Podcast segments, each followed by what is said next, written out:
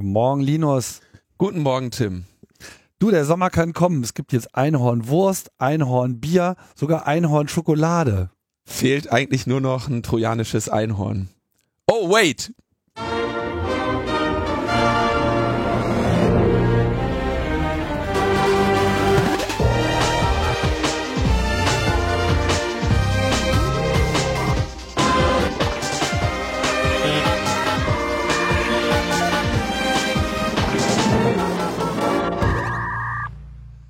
Logbuch Netzpolitik Nummer zweihundertvierundzwanzig. Wir sind gebeten worden, mal das Datum zu sagen, auch wenn das ja irgendwie so eine Geheiminformation ist, ne? Freitag, was? Der dreiundzwanzigste Das fiel mir vor ein paar Tagen auch auf. Dachte mir auch so, Freitag der dreiundzwanzigste klingt irgendwie viel besser als Freitag ja. der dreizehnte Ja.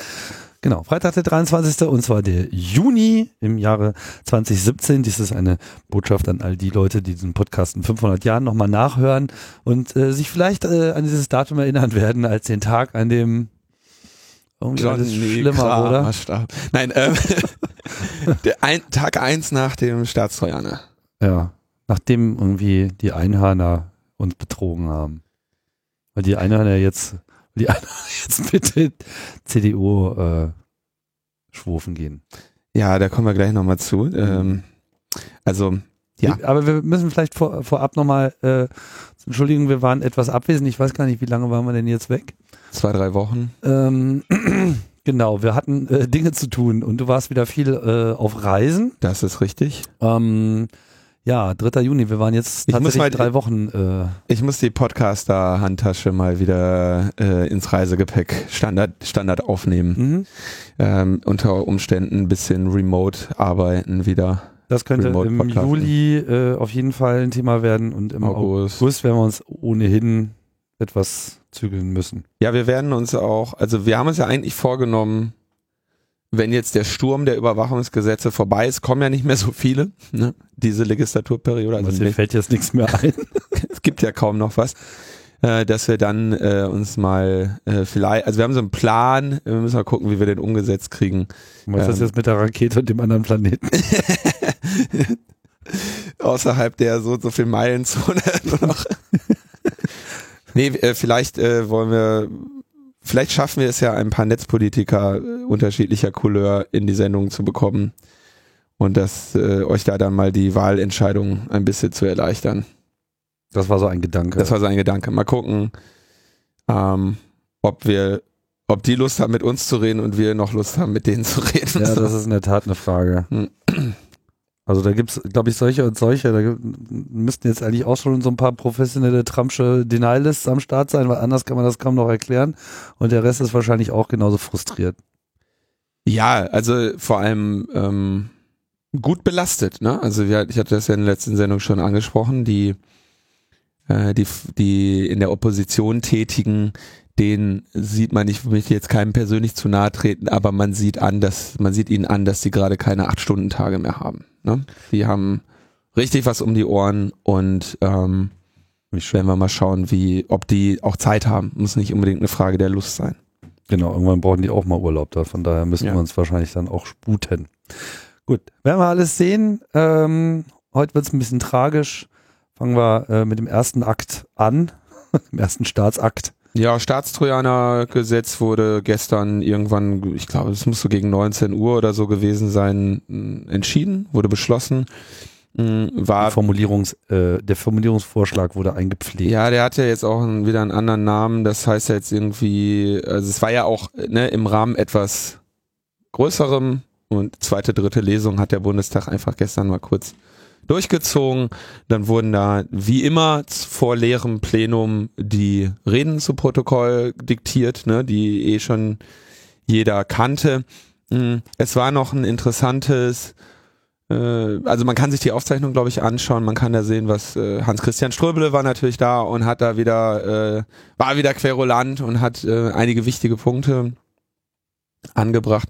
Unter anderem, dass er auch gesagt hat, naja, wenn wir diese Mittel jetzt zur Verfügung stellen, die Richter, die darüber entscheiden, die wissen ja gar nicht, was das, was die ganze Angelegenheit für einen Hintergrund hat. Ne? Es wurde ja die Diskussion dessen, was daran wirklich problematisch ist, sehr geschickt ausmanövriert. Ne? Wir lesen in den Medien die ganze Zeit was davon, der Staat darf jetzt WhatsApp abhören, ne? Was ja eben die, die technische Entsprechung oder die technische Diskussion ist ja hier tatsächlich eine, eine sehr viel andere.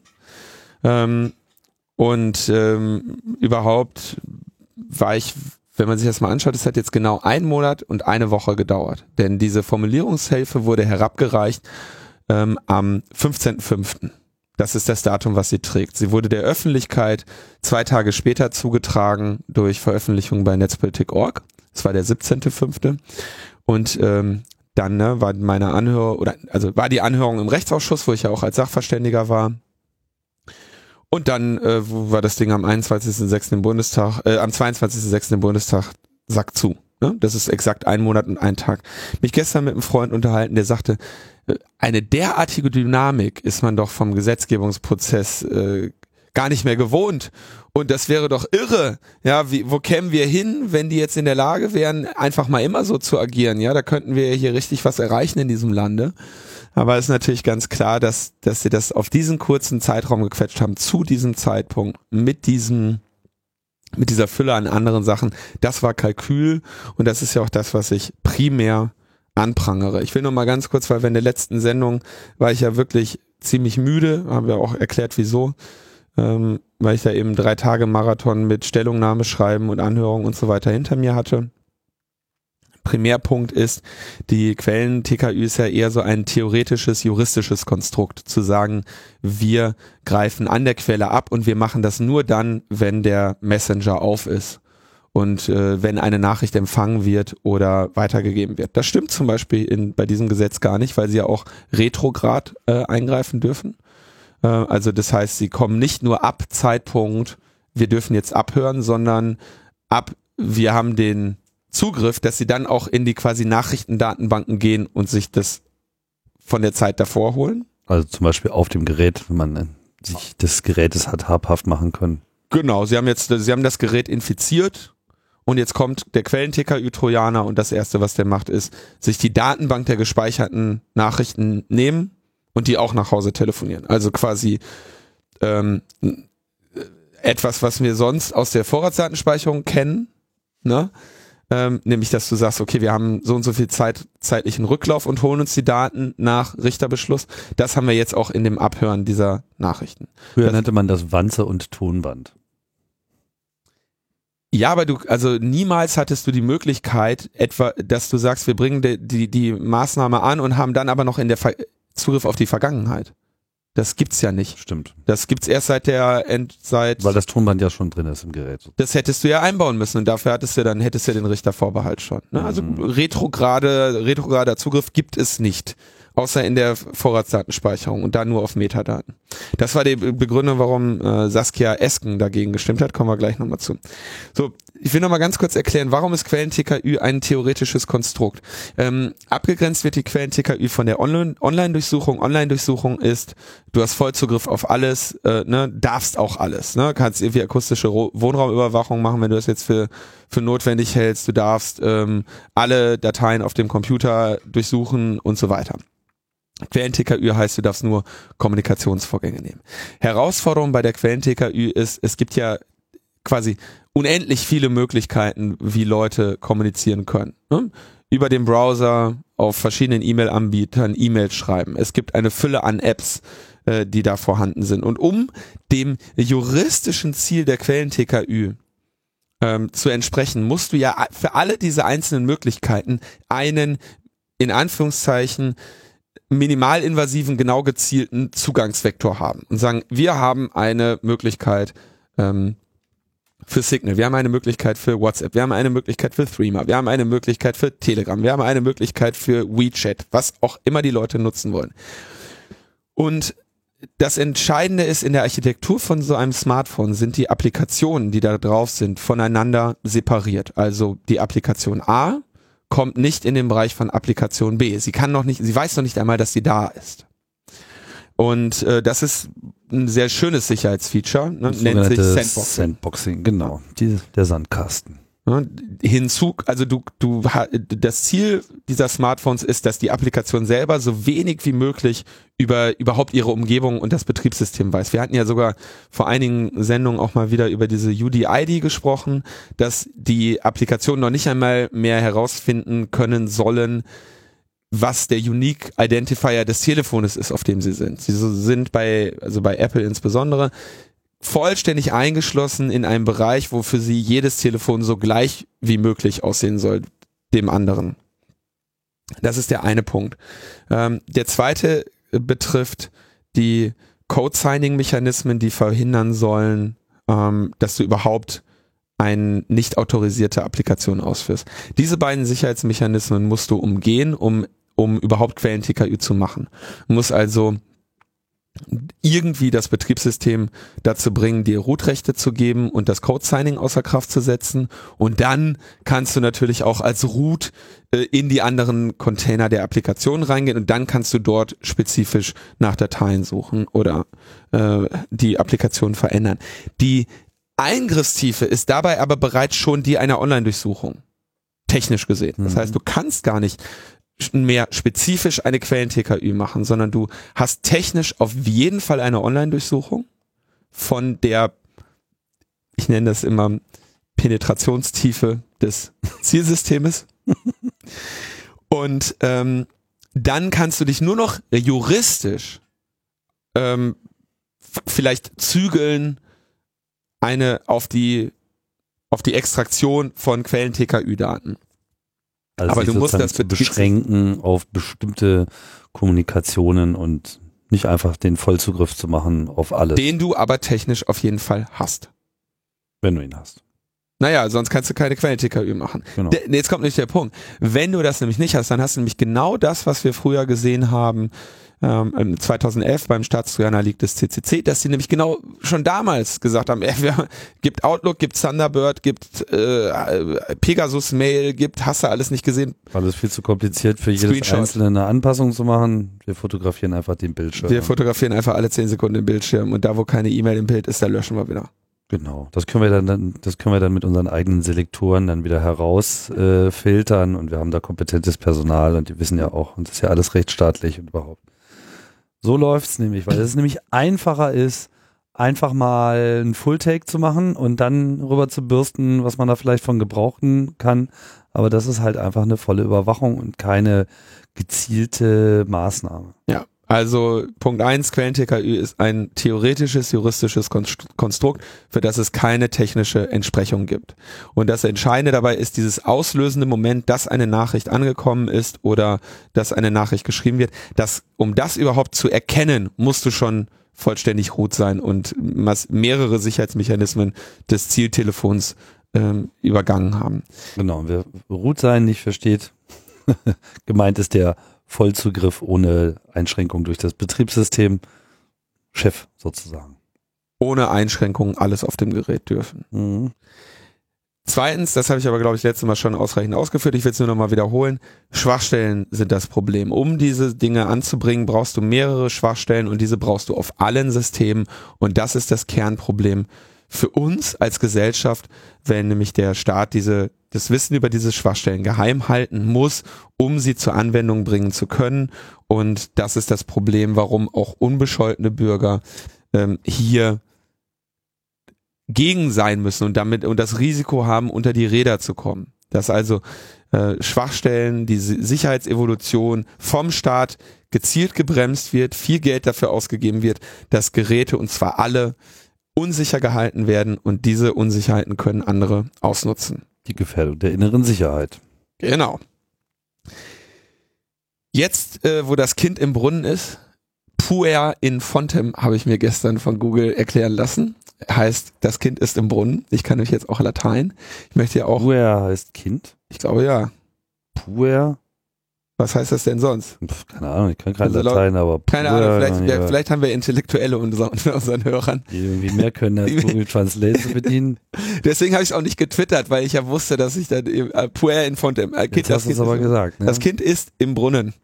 Ähm, und was passiert? Jetzt kommen die ganzen, jetzt kommen die ganzen ähm, Journalisten und sagen, also wirklich mehrere in den letzten Tagen, die mich angeschrieben haben oder angerufen haben und sagen, sagen Sie mal, Herr Neumann, ähm, ich, ich habe mir das ja gerade mal angeschaut mit diesem, mit diesem Staatstrojaner. Das ist doch eigentlich eine große Nummer, oder?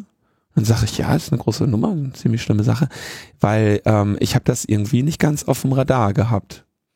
Dann habe ich gesagt, da machen sich keine, also das ist natürlich schlecht, aber das äh, machen sich bitte keine, nicht nur persönliche Vorwürfe, weil das ist der Strategie der der der Parlamentarier oder der Regierung hier ähm, entsprechend, und genau darauf haben die ja auch abgezielt. Ne? Und dann schaut man sich diese Zeitleiste an, dann schaut man sich an, wie sie das unten reingefegt haben, mit in welcher Masse gerade Überwachungsgesetze kommen, und da ist die Strategie der Regierung aufgegangen. Das war genau das Ziel. Ähm, Finde ich aber natürlich trotzdem wirklich erschreckend. Das sind eben auch Situationen, in denen es mir, wenn ich da mal ruhige Minute habe, was in letzter Zeit selten ist, aber da läuft natürlich auch kalt den Rücken runter, wie da die Journalisten hinters Licht geführt werden und wirklich unsicher sind. Ja, da merkst du, diese Strategie, dieses Gesetz so zu vergraben, hat so gut funktioniert, dass die Journalisten da sitzen und ihrem, ihrem eigenen Urteil zu, quasi nicht mehr trauen, dass sie sagen, oh, das ist eine krasse Nummer, da hat aber niemand anderes so richtig drüber berichtet, ähm, dann ist das wahrscheinlich nicht so krass, und dann merken sie, oh, der C C C hat doch was dazu gemacht, da gab es eine Anhörung letzte Woche, so mehr oder weniger vor zwei, drei Wochen, und da muss ich doch jetzt mal fragen, was da los ist. Keine, kaum eine Debatte in der Öffentlichkeit, das haben sie wirklich, und das war eben Absicht, ist aufgegangen. Naja, es gibt eine schöne Ein schöner Artikel von Markus Reuter auf netzpolitik punkt org, der das Ganze auch mal ins größere, ins größere Gefüge einordnet, einsortiert. Und das erklärt vielleicht auch so ein bisschen, warum Leute wie ich, die sich damit irgendwie ja nicht hauptberuflich, aber inzwischen hauptzeitlich, oder wie nennt man das? Primär mit sowas äh, auseinandersetzen, eben auch einfach mal durch sind. Die Liste der grundrechtsfeindlichen Gesetze der Großen Koalition ist lang. Von der Wiedereinführung der Vorratsdatenspeicherung über die Erweiterung der Befugnisse des Bundesnachrichtendienstes bis zur Ausweitung der Videoüberwachung hat diese Regierung wenig ausgelassen, was dieses Land weiter in den Überwachungsstaat treibt. Die Budgets der Geheimdienste erhöht und ihre Unkontrollierbarkeit versteckt ausgebaut. Den Diensten nebenbei vollautomatischen Zugriff auf die Passbilder aller Bürger gewährt und die massenhafte Handydurchsuchung für Flüchtlinge eingeführt. Mal von der Speicherung der Fluggastdaten aller Bürger ganz zu schweigen. Und ich habe mich gestern, bevor ich diesen, bevor dieser Artikel erschien oder ich ihn gesehen habe, echt gefragt, was geht denn eigentlich noch? Meine These ist, es gibt eigentlich ähm, wenig, was sie noch machen können. Weil sie haben mit der mit der Vor- Vorratsdatenspeicherung den Zugriff auf alle Metadaten.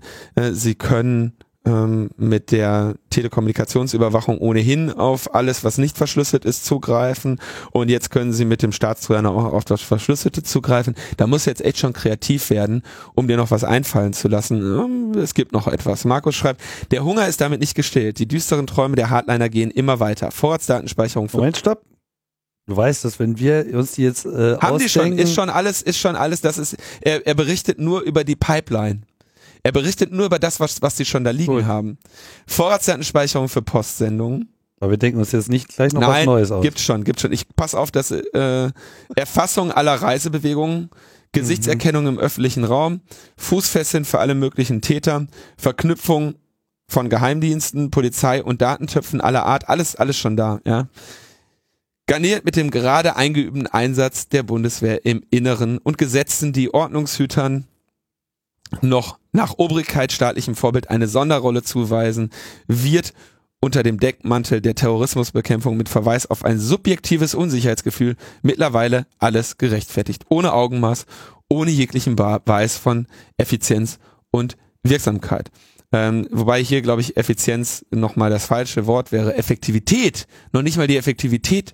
Ja, nicht äh, nur, dass es nicht einen Beweis gibt, sondern es Wirksamkeit, gibt auch... Ne?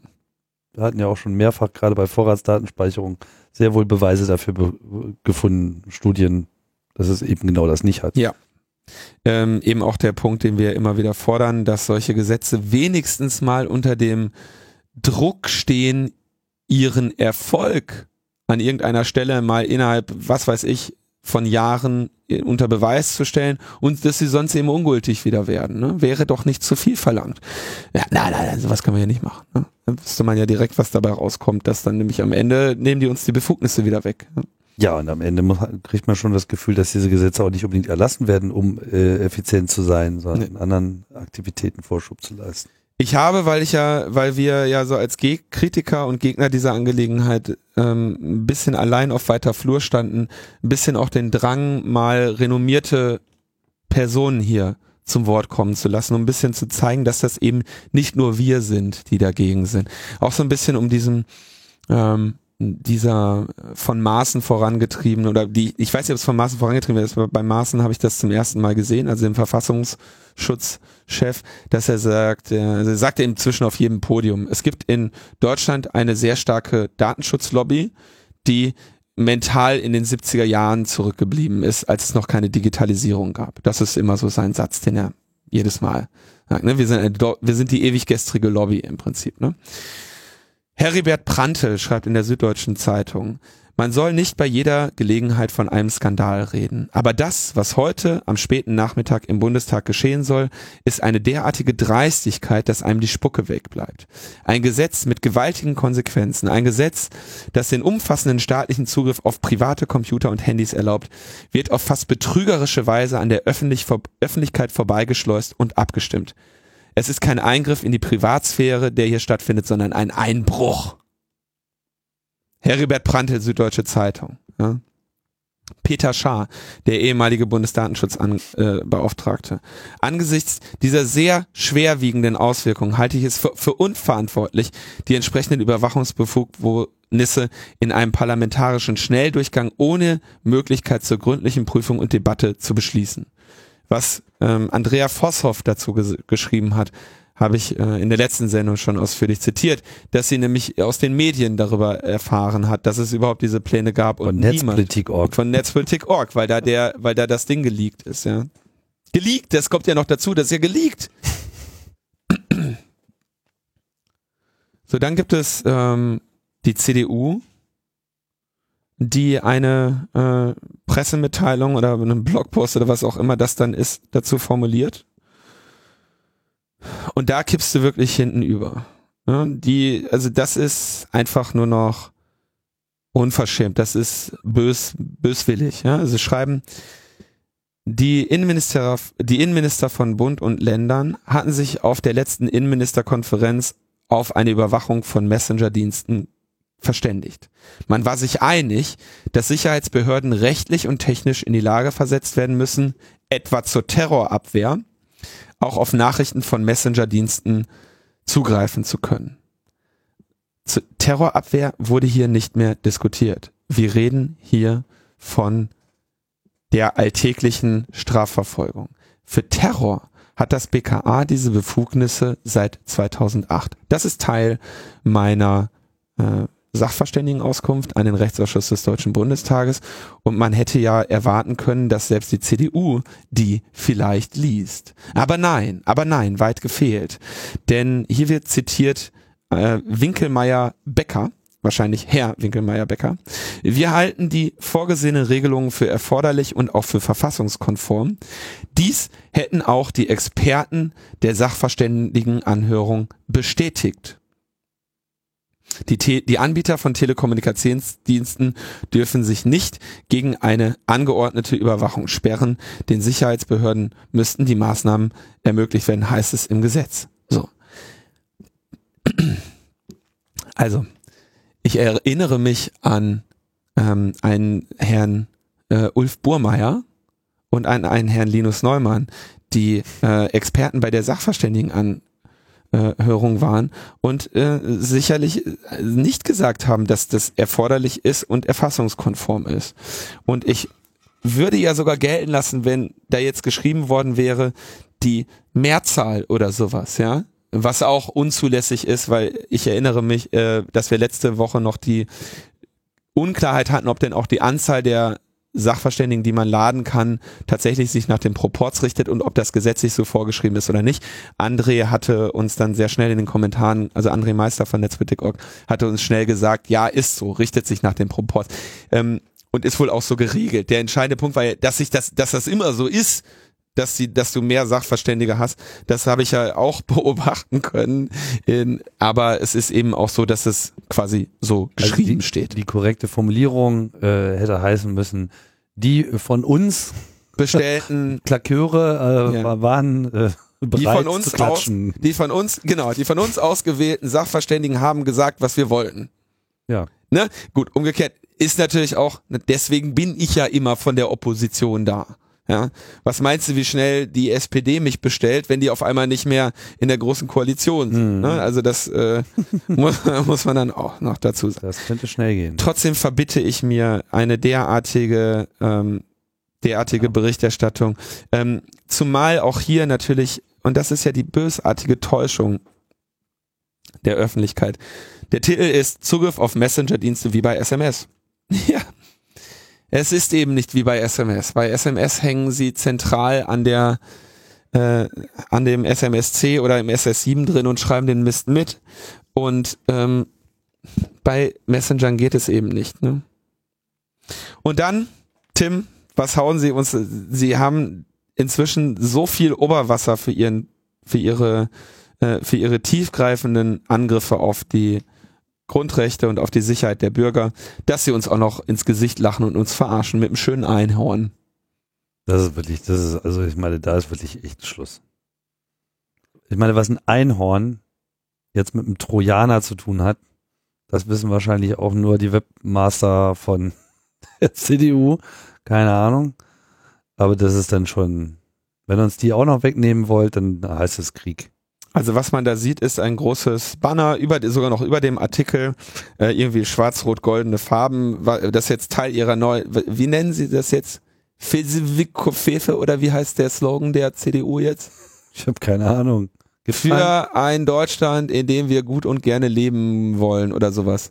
Raute Fefe ist jetzt, ja, so wollen die jetzt hier, das ist ihre Kampagne. Von der C D U oder von der F D P? C D U. Ernsthaft? Ja, ja, und in diesem Design ist das auch, äh, also, äh, sorry, kommen wir gleich nochmal zu, also Grafik, ne, schwarz-rot-gold irgendwas, ne, so, ähm, und dann ein Einhorn, ein verpixeltes Einhorn, was gerade hier Männchen macht, oder wie das bei Pferden heißt, das anders, ne? Wenn die sich aufbäumt. Okay. Und daneben steht, bei uns zum Download, der Staatstrojaner. Was erlaube... Steht, steht da nicht noch irgendwie nicht dahinter? Nein, Nein, bei uns zum Download, Doppelpunkt, der Staatstrojaner. Einfach nur so, so hier, fickt euch. Das ist doch das, was sie eigentlich sagen wollten, oder? Genau.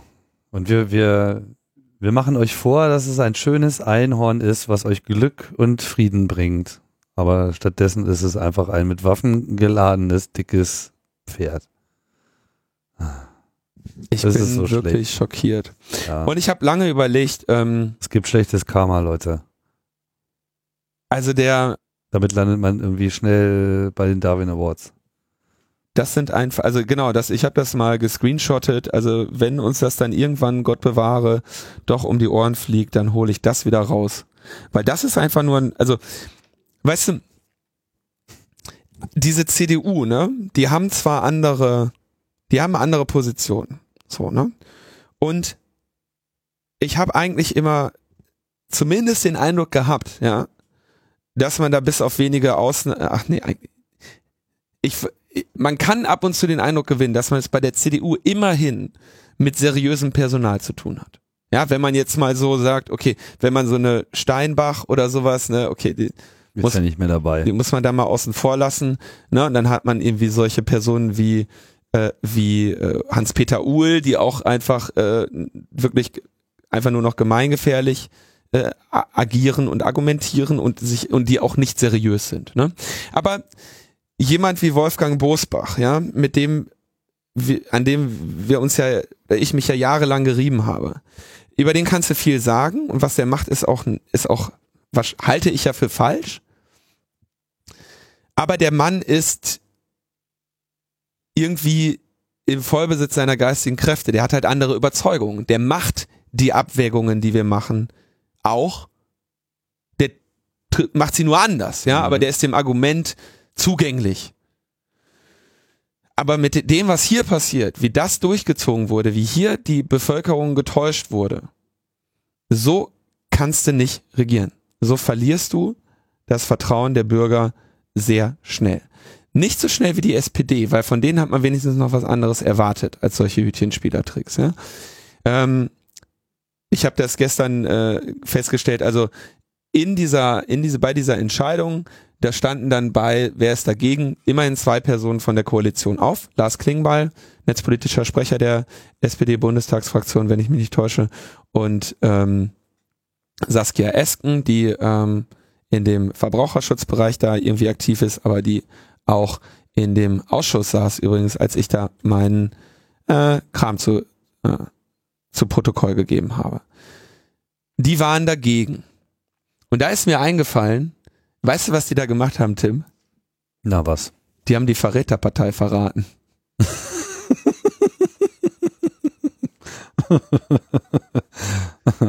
Denn dass die, ah. dass die S P D uns am Ende immer noch mal ein Dolch in den Rücken rammt, das wissen wir äh, schon lange. Ja? Ja. Und ich hätte jetzt fast gesagt, da, da finde ich die C D U aufrechter in dem, was sie da getan hat. Weil es bei denen wenigstens klar war, dass sie das wollen. Aber man kann sich dann ja mal anschauen, wie Patrick Sensburg gestern im Bundestag argumentiert hat. Man kann sich anschauen, äh, wie Christian Ströbele äh, argumentiert hat. Und dann kann man sich da eben seine Meinung bilden. Aber es wird wirklich schwierig. Und das ist das, was ich eben viel weiter... Was ich, der Schaden... an dem Vertrauen in unsere Demokratie ist wahrscheinlich noch viel, viel größer als der Schaden, den die überhaupt mit diesem Gesetz angerichtet haben. Und der ist schon ziemlich groß. Aber wenn, wenn, wenn du dir anschaust, wer, wer so etwas sich anschaut, wer soll denn da noch Vertrauen in diese Parteien haben? Wer soll denn da noch am Ende sagen, ja, nee, klar, die wähle ich. Das ist eigentlich, wir haben ein super System in Deutschland und die Politiker, äh, denen ist da, äh, denen ist da zu vertrauen. Ich fühle mich bei denen in guten Händen. Wenn die so argumentieren, wenn die so die Öffentlichkeit hinters, hinters Licht führen, wenn die strategisch die Öffentlichkeit täuschen und die Journalisten im Dunkeln halten, ja. Ähm, das ist vor allem etwas, was uns, was gerade äh, so in den U S A so in Reinkultur zelebriert wird und ja. von hier aus dann immer oh, äh, ja. ne, groß kritisiert wird und dann bringt man einfach nochmal genau so ein Ding.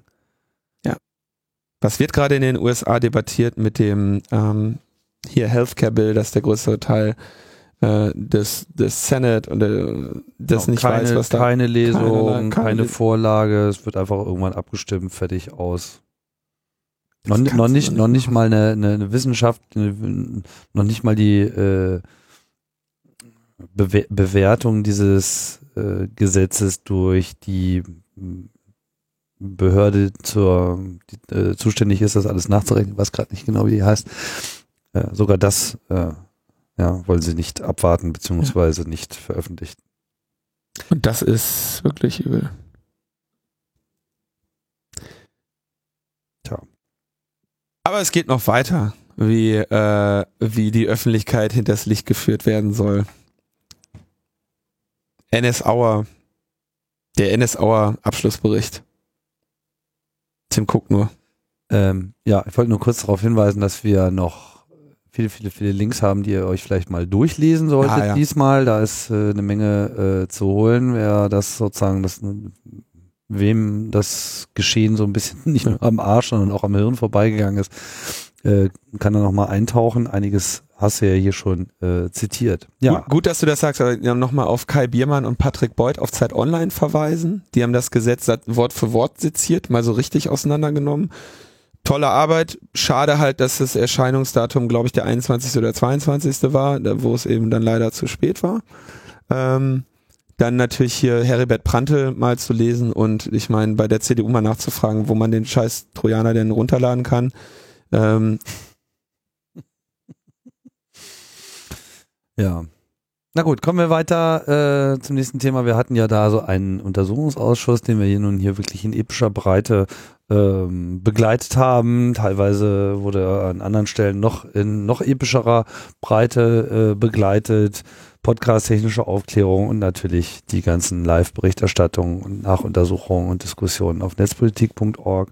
Jetzt ist das Ganze ja zum Ende gekommen und es gibt dann den Abschlussbericht, wo dann drin steht, was man alles gelernt hat daraus. Ja, äh, dass das dann sozusagen gleich mit solchen äh, Maßnahmen und, und neuen Gesetzesinitiativen begleitet wird, ist natürlich nochmal extra lächerlich, mal ganz abgesehen davon, von dem, was vorher alles schon gelaufen ist. Aber man lässt halt kein äh, Fettnäpfchen aus und äh, mal kurz, um erlaubt kurz zu erklären, sich auch noch ein Eklat zum Schluss. Genau, da haben sie da, kurz zu erklären, was da jetzt, was da hinter den Kulissen jetzt in den letzten Wochen passiert ist. Du hast die Mitarbeiter der äh, der Fraktion, die, die die für diesen Untersuchungsausschuss abbestellten Mitarbeiter. Und die sitzen dann da zusammen und sagen, was haben wir denn jetzt hier gelernt in diesem Ausschuss? Da muss ja dann der Bericht geschrieben werden. Und dann sagen, dann sagt eben zum Beispiel jetzt jemand von den von den Grünen, sagt dann hier, wir haben ja zum Beispiel gelernt, dass äh, Telefonnummern sich eignen für Drohnentötungen. Und dann sagen die, äh, dann sagen die Mitarbeiter von S P D und C D U, wo haben wir denn das gelernt? Und dann sagen die, ja hier, steht doch da, ne? Ja, nee, aber das äh, haben wir an, das haben wir anders gelernt. Und so han, han, hangeln die sich eben diesen gesamten Bericht entlang und zanken da äh, jeweils über die Inhalte. Und jedes Mal, wenn ähm, jetzt die Koalitionsleute sagen, nee, das nehmen wir nicht rein, das wirft ja ein schlechtes Licht auf uns, dann geht das in das sogenannte Minderheitenvotum.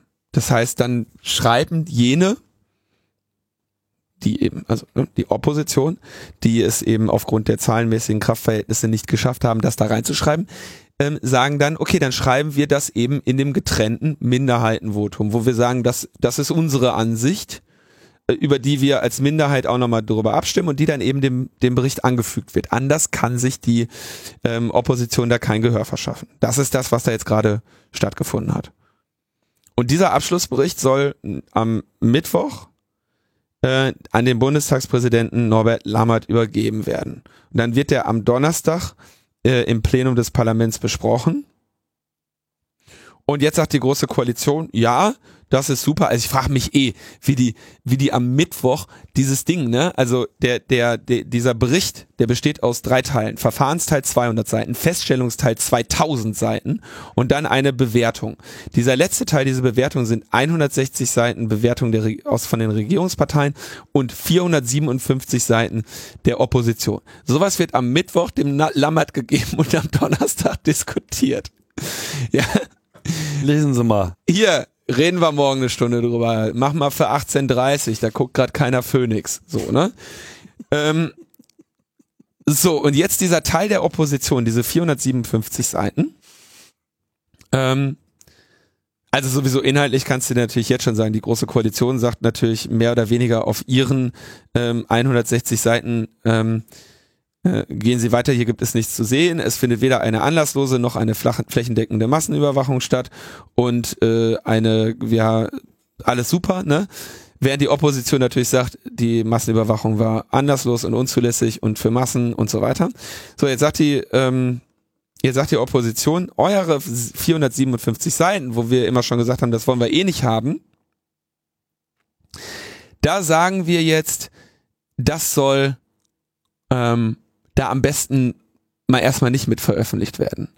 Denn der Ausschussvorsitzende Patrick Sensburg, wir wissen, ne, der, der sein Buch über diesen Ausschuss schon längst veröffentlicht hat, ja, der Mann, ja, hat jetzt vorgeschlagen, den Bericht der Opposition zunächst als geheim einzustufen, denn es könnten ja geheime Dinge wie die Worte Glottaik oder Monkey Shoulder oder Zitate aus dem von uns veröffentlichten Bericht der Bundesdatenschutzbeauftragten darin sein. Wir erinnern uns, der von, also von netzpolitik punkt org veröffentlichte Bericht der Bundesdatenschutzbeauftragte ist nach wie vor geheim, kann jeder lesen bei netzpolitik punkt org, darf aber nicht Bestandteil des N S A-Untersuchungsausschussberichtes sein, weil steht dran geheim. Ja, und äh, der, ich weiß gar nicht mehr, wie viele, ähm, wie viele Rechtsverstöße äh, die, das, der, die Bundesdatenschutzbeauftragte da ähm, dokumentiert hat. Die sind aber alle geheim Deswegen dürfen die nicht im Abschlussbericht stehen. Und damit die auch nicht im Sondervotum der äh, der, der, der, der, der Opposition, Opposition stehen, ist, ist es auch geheim. Ist das auch geheim. Und diese vierhundertsiebenundfünfzig Seiten, die die Opposition da in ordentlicher Manier zusammengeschrieben hat, äh, die sollen deswegen jetzt erstmal geheim eingestuft werden und damit nicht an das Licht der Öffentlichkeit kommen. Weshalb sie jetzt ähm, bei Netzpolitik punkt org schon mal veröffentlicht wurden. Super Aktion. Was erlaube Sensburg? War Was seine, erlaube Sensburg? War das seine alleinige Entscheidung oder? Das wird ihm vielleicht auch jemand anders noch vorgeschlagen haben, aber ja. der, der, der Vorschlag selber kommt jetzt an. Nee, ich meine, Stelle ist das eine Abstimmung oder ist das sozusagen ein Beschluss des Vorsitzenden? Naja, das ist, das spielt ja wahrscheinlich, steht ja bei den Messen, Mengenverhältnissen selten noch eine Rolle. Ja, ja, ne? Klar, dann technisches Detail. Mhm. Tja, naja. Also, das ist, äh, letztendlich, ne, vom Statement, äh, die hier zitiert werden, ne, also es ist, im Prinzip will man das in der Geheimschutzstelle versenken. Ich meine, schreibt mal vierhundertsiebenundfünfzig Seiten, ja. Und, Und dann wird es noch nicht mal veröffentlicht. Dann wird es noch nicht mal veröffentlicht, ja. Konstantin von Notz. Ohne inhaltliche Begründung und Beleg beschließt die GroKo, unser Sondervotum zum N S Auer geheim einzustufen. Ähm, Martina Renner. Sondervotum der Linksfraktion und Grüne zum N S Auer durch GroKo in Geheimschutzstelle ohne Begründung versenkt. Arroganz der Macht. Äh, Martina Renner hat dann gegenüber Netzpolitik punkt org kommentiert, das gab es noch nie.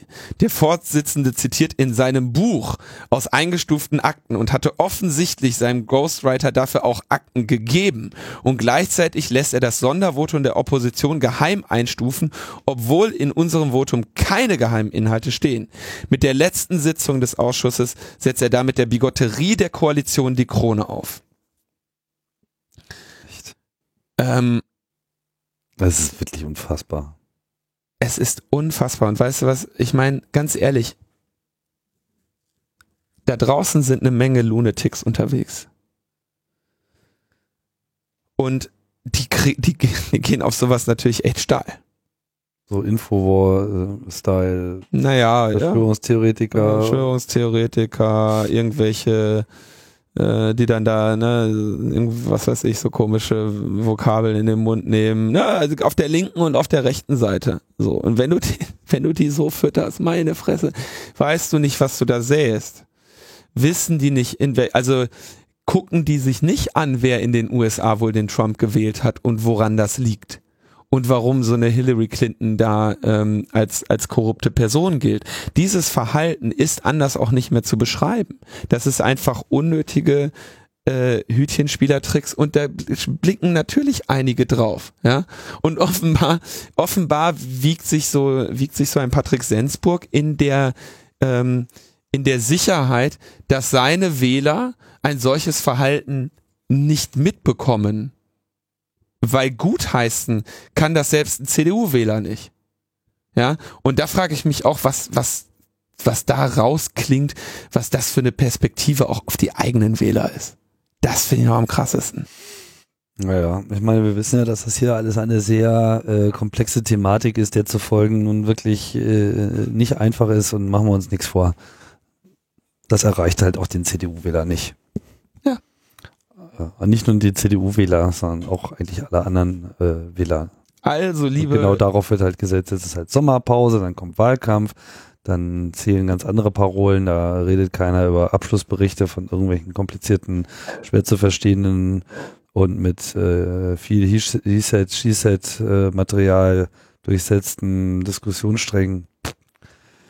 Ist so, ja. Wir könnten ja aber mal an der Stelle, das, äh, ich mache das ja eigentlich nicht, aber wir könnten ja an dieser Stelle mal äh, die unsere Hörerschaft, äh, unserer Hörerschaft nahelegen, doch vielleicht diese eine Episode dieses Podcasts, ungefähr die erste Dreiviertelstunde, vielleicht mal der ein oder anderen Person aus unserer nicht klassischen Zielgruppe zu empfehlen. Da haben wir doch mal ein paar Sachen, ein paar Sachen hier in Ruhe durchdiskutiert. Wir betteln ja normalerweise nicht um Empfehlungen und so, aber das wäre doch mal vielleicht strategisch angebracht im Hinblick auf die Wahl. Oh, hoffe ich mal, dass wir da schon äh, nicht zu viel Vorwissen äh, vorausgesetzt haben. Egal.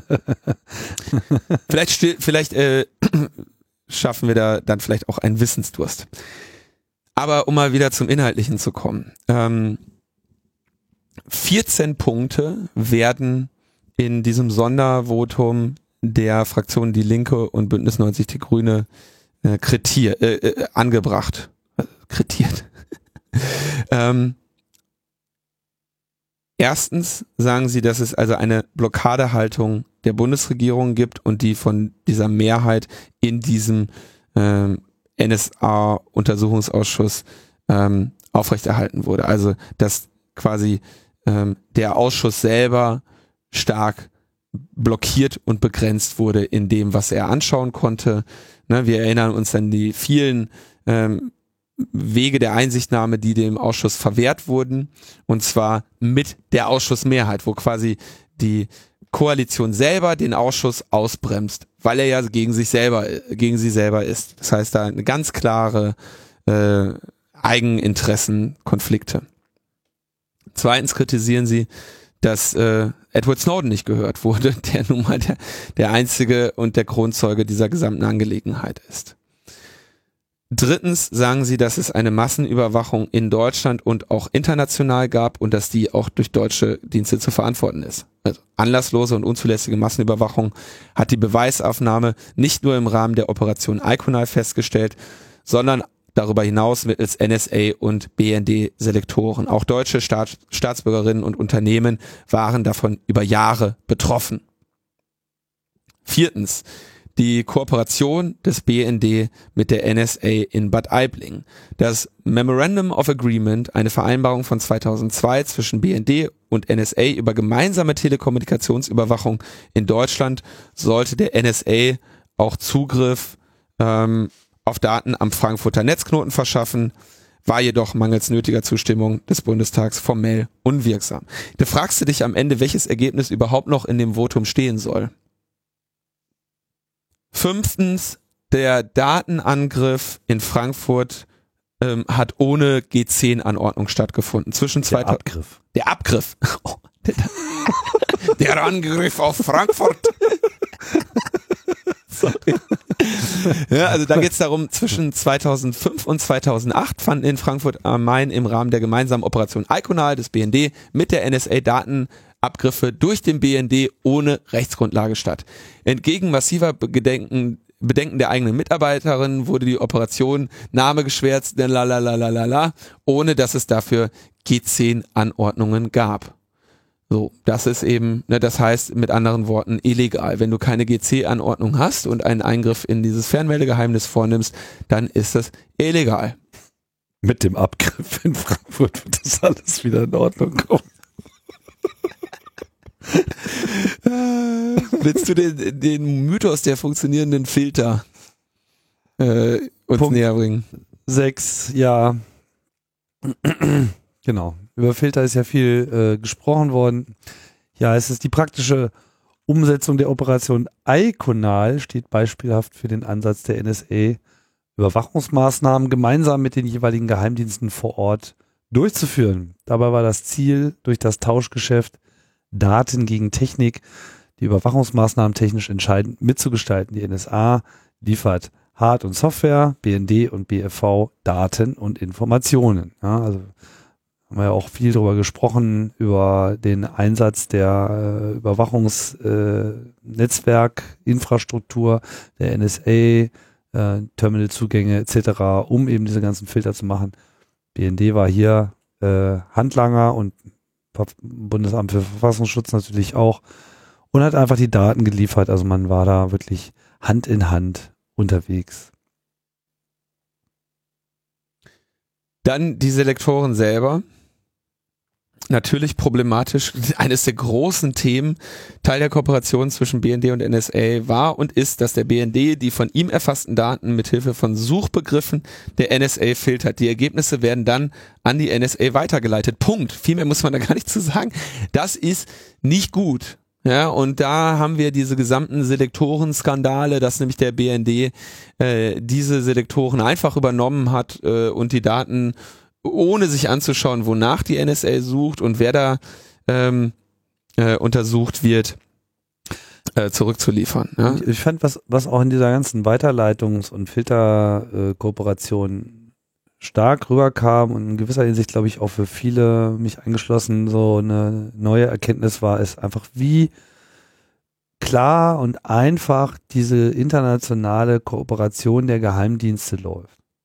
Vollkommen unabhängig davon, was da gerade so für politische Spiele laufen, in verschiedenen Vertrauensebenen läuft das so einfach bei Default. Ne? Der extremste Fall ist natürlich diese Five Eyes, also die englischsprachigen Länder, Kanada, U S A, Britannien, Neuseeland und Australien, ja, die sich nochmal so auf einem ganz anderen Level äh, vertrauen und irgendwie mehr oder weniger alles miteinander teilen. Und dann halt die näheren Verbündeten, zu denen dann eben Deutschland auch gehört, äh, in einem geschränkten Maße, aber trotz alledem auch einfach so mal bei Default. So, das heißt, dieser ganze Geheimdienstblock, den sehe ich heute sehr viel mehr äh, einheitlich, ja, was ein bisschen absurd ist, ne, weil das natürlich auch schnell, äh, immer wieder bei dem, was du vorhin gesagt hast, ne, so schnell diese ganze Verschwörungstheorie des weltumspannenden äh, Gesamtverschwörungsblocks ähm, ja, beschwört im wahrsten Sinne äh, herausstellt. Und dann ist es halt irgendwie enttäuschend zu sehen, dass es dann halt an der, auf der Ebene auch genauso läuft. Ja, und der entscheidende Satz hier noch: über das frei erfundene Konstrukt der Vertrauensperson der Bundesregierung, die gemeinsam mit dem B N D die N S A-Selektoren untersuchte, wurde eine Aufklärung vorgegaukelt, die real nie stattfand. Das war ja also echt geil, ne? Mit diesen Selektoren. Können wir die mal einsenden? Nee, ja, nee.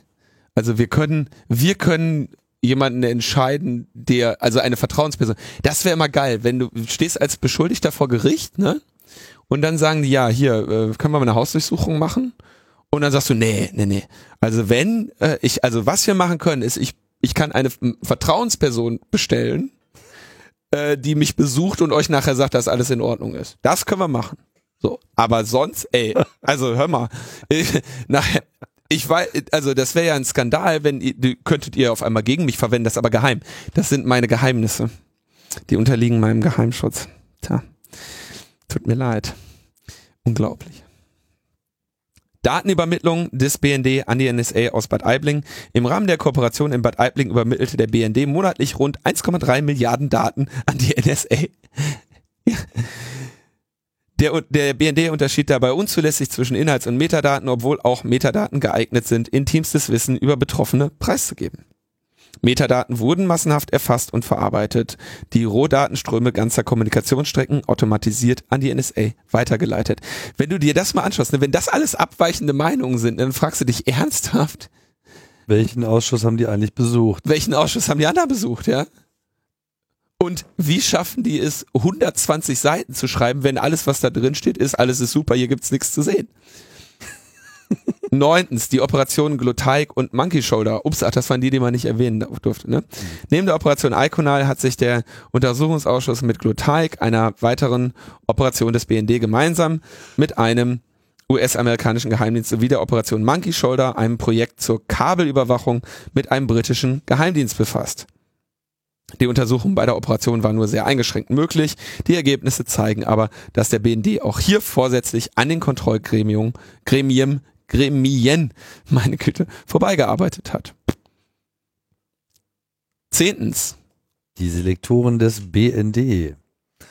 Nicht nur die N S A sucht nach Informationen in den erfassten Daten, der B N D setzt auch eigene Selektoren ein. Durch die Erweiterung des Untersuchungsauftrags wurde deutlich, dass auch diese Selektoren nicht nur die Bereiche des Auftragsprofils des B N D betrafen, sondern etwa befreundete Regierungen, europäische Institutionen, internationale Organisationen, Journalisten und die Zivilgesellschaft. Ja, nicht von wegen abhören unter Freunden, das geht nicht. Also es wurde fleißig herumgegrast im Datenmaterial und dabei eben halt auch Politiker aus der E U äh, abgehört, Journalisten, viele äh, weitere Personen mehr. Ja, also hat man halt einfach mal gemacht, weil geht. Und dann noch das Beste überhaupt. Das ist auch wieder so klar. Eigentlich, ne, eigentlich eine schöne, muss man wirklich mal sagen, so eine schöne, man kann so richtig nostalgisch in alten Folgen schwelgen. Das No-Spy-Abkommen, kennst du noch?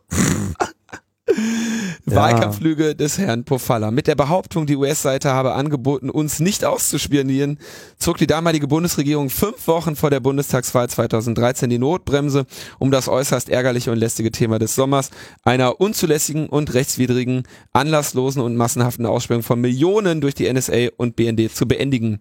Diese Erklärung war falsch. Stimmt. Stimmt, ist auch alles klar. Da gibt's gar nichts zu diskutieren, dass das falsch ist. Und der wusste das ja auch. Tja. Da war ich doch, glaube ich, selber noch im Ausschuss, als der Pofalla da saß. Das wird er auf jeden Fall nie wieder los. Er konnte sich nicht mehr dran erinnern, genau.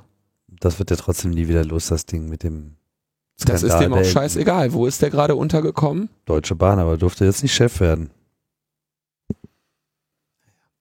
Haben sie sich dann doch den Nerd äh, auf dem... Ah, nee. Posten gesetzt. Ich gebe mir so Mühe, dieses politische System zu verteidigen, dann hast du solche, solche Figuren. Der blinde Fleck der Wirtschaftsspionage, zwölfter Kritikpunkt. Die Spionage auf Abga- die Spionageabwehr ist Aufgabe des Bundesamtes für Verfassungsschutz. Trotz zahlreicher Hinweise auf Wirtschaftsspionage durch Geheimdienste sogenannter befreundeter Staaten verharrt das B F V in den Denkmustern des Kalten Krieges. Gezielte Spionageabwehr findet, wenn überhaupt, im Digitalen gegenüber Staaten wie Russland und China statt. Bei befreundeten Staaten wie denen der Five Eyes wird offenkundig weggesehen. Das stimmt auch. Ich erinnere mich da, das war sogar, glaube ich, zweitausenddreizehn. Da war ich auf so einer Diskussionsveranstaltung, war das zweitausenddreizehn oder zweitausendvierzehn? Da war ich auf einer Diskussionsveranstaltung mit dem äh, Chef für Spionageabwehr des Bundesamtes für Verfassungsschutz. Und ähm, der war da auch wieder so, ja, also was sollten die U S A denn bei uns äh, Wirtschaftsspionage betreiben? Der Vater, da habe ich damals zu ihm gesagt, waren Sie denn schon mal in Detroit?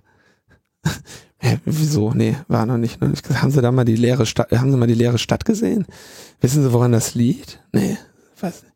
Ja, ich sag, weil die Amerikaner nicht in der Lage sind, Autos mit einem einheitlichen Spaltmaß zu bauen. Äh, meinen Sie ernsthaft nicht, dass die einen Grund hätten, äh, ihrer, gerade ihrer Automobilwirtschaft mal auf die, äh, auf die Sprünge zu helfen? Ja, aber, aber das sind doch unsere Freunde. Da konnte selbst der, der Leiter der Spionageabwehr, also der, selbst dem, die glauben das, ja, insofern diese Diagnose hier, dass sie in alten äh, Mustern verhaftet sind, finde ich sehr, sehr treffend und das kann man auch einfach mal, muss man dann vielleicht auch mal tatsächlich als Kritikpunkt anbringen. Natürlich möchte ich, dass wir eine Spionageabwehr in Deutschland haben, die ähm, die deutsche Wirtschaft vor Wirtschaftsspionage Nage, sch, sch, sch. Ja, zumal auch die N S A schon selber vor Jahren schon gesagt hat, dass gerade dieser Wirtschaftsaufklärungsteil äh, für sie ja auch sehr wichtig ist. Ja, also es ist hier gar nicht unbedingt immer nur um die Abwehrung von irgendwelchen Bedrohungen geht, sondern es ist eigentlich auch äh, ein aktiver Be- Beitrag ist, die wirtschaftliche Vormachtstellung sicherzustellen. Natürlich gehört da das Ausspionieren von Konzernen dazu. Zumal das eben auch ziemlich einfach ist, wenn man sich das Sicherheitsbewusstsein insbesondere deutscher Unternehmen anschaut. Das haben wir ja nun auch gesehen in den letzten Jahren, diese Naivität, mit der da vorangegangen wird. Äh, die Politiker aufgrund der Eingriffe in Wahlkämpfen äh, scheinen ja zumindest teilweise schon etwas gelernt zu haben, siehe Macron. Aber es ist halt immer noch ein totales Drama und äh, ich weiß auch ehrlich gesagt nicht, ob sich das irgendwie jemals nochmal nennenswert ändern wird hier. dreizehnter Punkt, die Hauptstelle für Befragungswesen. Ja, wir erinnern uns, das war so eine Tarnorganisation, die vom B N D äh, betrieben wurde, wo ähm, ja, Asylbewerberinnen äh, ausgefragt wurden, in Kooperation mit U S-amerikanischen und britischen Nachrichtendiensten. Ähm, aber dass äh, diese Befragung teilweise nur von den U S-Geheimdienstmitarbeitern äh, durchgeführt wurden, das war irgendwie nicht so richtig klar. Es gab da keine Rechtsgrundlage für die Befragung, äh, geschweige denn für die Übermittlung der Daten an die U S A. Ähm, dieses, dieses, diese Hauptstelle, die sogenannte für Befragungswesen, äh, hat halt auch da eng mit dem Bundesamt für Migration und Flüchtlinge zusammengearbeitet, ähm, was irgendwie auch nicht ja, klar war, dass so etwas äh, so stattfinden, äh, st- statt, stattfand und hätte äh, stattfinden dürfen. Der H B W wurde dann zweitausendvierzehn dann aufgelöst weil das war dann doch ein bisschen zu peinlich. Hätte aber wahrscheinlich einfach so weiter funktioniert, wenn das nicht im Rahmen des Untersuchungsausschusses auch thematisiert worden wäre. Ja, und dann letzter Punkt, ne? Der geheime Krieg und die Rolle der U S-Basis in Rammstein. Die Bundesregierung trägt Verantwortung für die Drohnentoten. Die Rolle Deutschlands im U S-Drohnenkrieg ist klar. Die U S-Luftwaffenbasis Rammstein ist der zentrale Drehpunkt des Drohnenprogramms in Europa. Hier laufen nicht nur die Daten zwingend zusammen, die notwendig sind, damit die Drohnen fliegen können.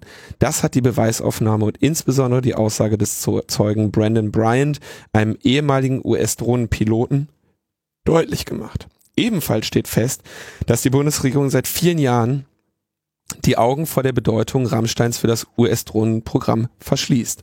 Schon zweitausendelf hatte sie Kenntnis davon, dass Entscheidungen für gezielte Tötungen in Ländern wie dem Jemen, Somalia oder Pakistan und damit der Tod hunderter ziviler Opfer auch auf deutschem Boden mitverantwortet werden. Relevantes dagegen getan hat sie nicht. Die Bundesregierung steht rechtlich in der Verantwortung und hat ihre Pflichten zur Herstellung von grund- und völkerrechtsmäßigen Verhaltens der U S-Streitkräfte auf deutschem Boden bislang nur unzulänglich wahrgenommen. Stattdessen hat sie jahrelang den Deutschen Bundestag bei der Beantwortung direkter parlamentarischer Fragen zu dem Thema über die Sach- und eigene Kenntnislage getäuscht. Ja, also das ist so in etwa die Ausbeute äh, dieses Untersuchungsausschusses aus Sicht der Opposition, aber das habt ihr natürlich alles nicht gehört, weil es geheim. Ja, das dürft ihr nicht wissen. Ich meine, das ist ehrlich gesagt, also gut, da werde ich jetzt wieder korrigiert werden im Detail, ne? Aber das ist alles, was dieser Ausschuss herausgefunden hat. Ich muss jetzt echt nachdenken, wo was es noch gibt. Was er noch herausfindet. Ja. Gibt es noch irgendwas, können, wo die oder? einer Meinung sind? Ach so. Ach so, ob sie überhaupt irgendwo einer Meinung sind. Ja, aber gibt es irgendwo, also ich meine, klar, die, also was? Viel mehr hat dieser, das ist eine Zusammenfassung der Erkenntnisse des Ausschusses. Aber was, was, was, meint denn die, was meint denn die Koalition, was sie herausgefunden haben? Alles gut, es gab keine massenhafte Überwachung, es war alles spitze. Alles super? Ja, ja. Ah, na dann ist doch gut. Dann können wir einen Urlaub buchen und dann wieder C D U wählen.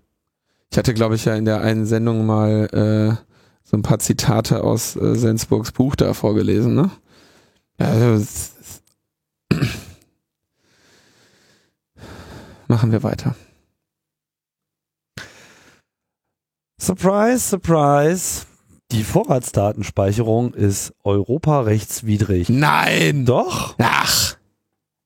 Hat gesagt, ein, äh, ein Gericht, nämlich das Oberverwaltungsgericht in Nordrhein-Westfalen ist zu dem Schluss gekommen, dass äh, die Speicherpflicht ähm, sich halt mit den Urteilen der Europäischen Union so irgendwie nicht vereinbaren lässt. So, also die pauschale Erfassung von Verkehrs- und Standortdaten nahezu aller Nutzer von Telefon- und Internetdiensten, äh, das würde halt einfach mal nicht äh, passen zu den Aussagen, die das der Europäische Gerichtshof hierzu getroffen hat. Das hatten wir ja hier auch schon mehrfach er, äh, erwähnt, dass die äh, Entscheidung vom EuGH mittelfristig hier ähm, auch Ergebnisse in Deutschland erzielen kann. Jetzt ist es soweit.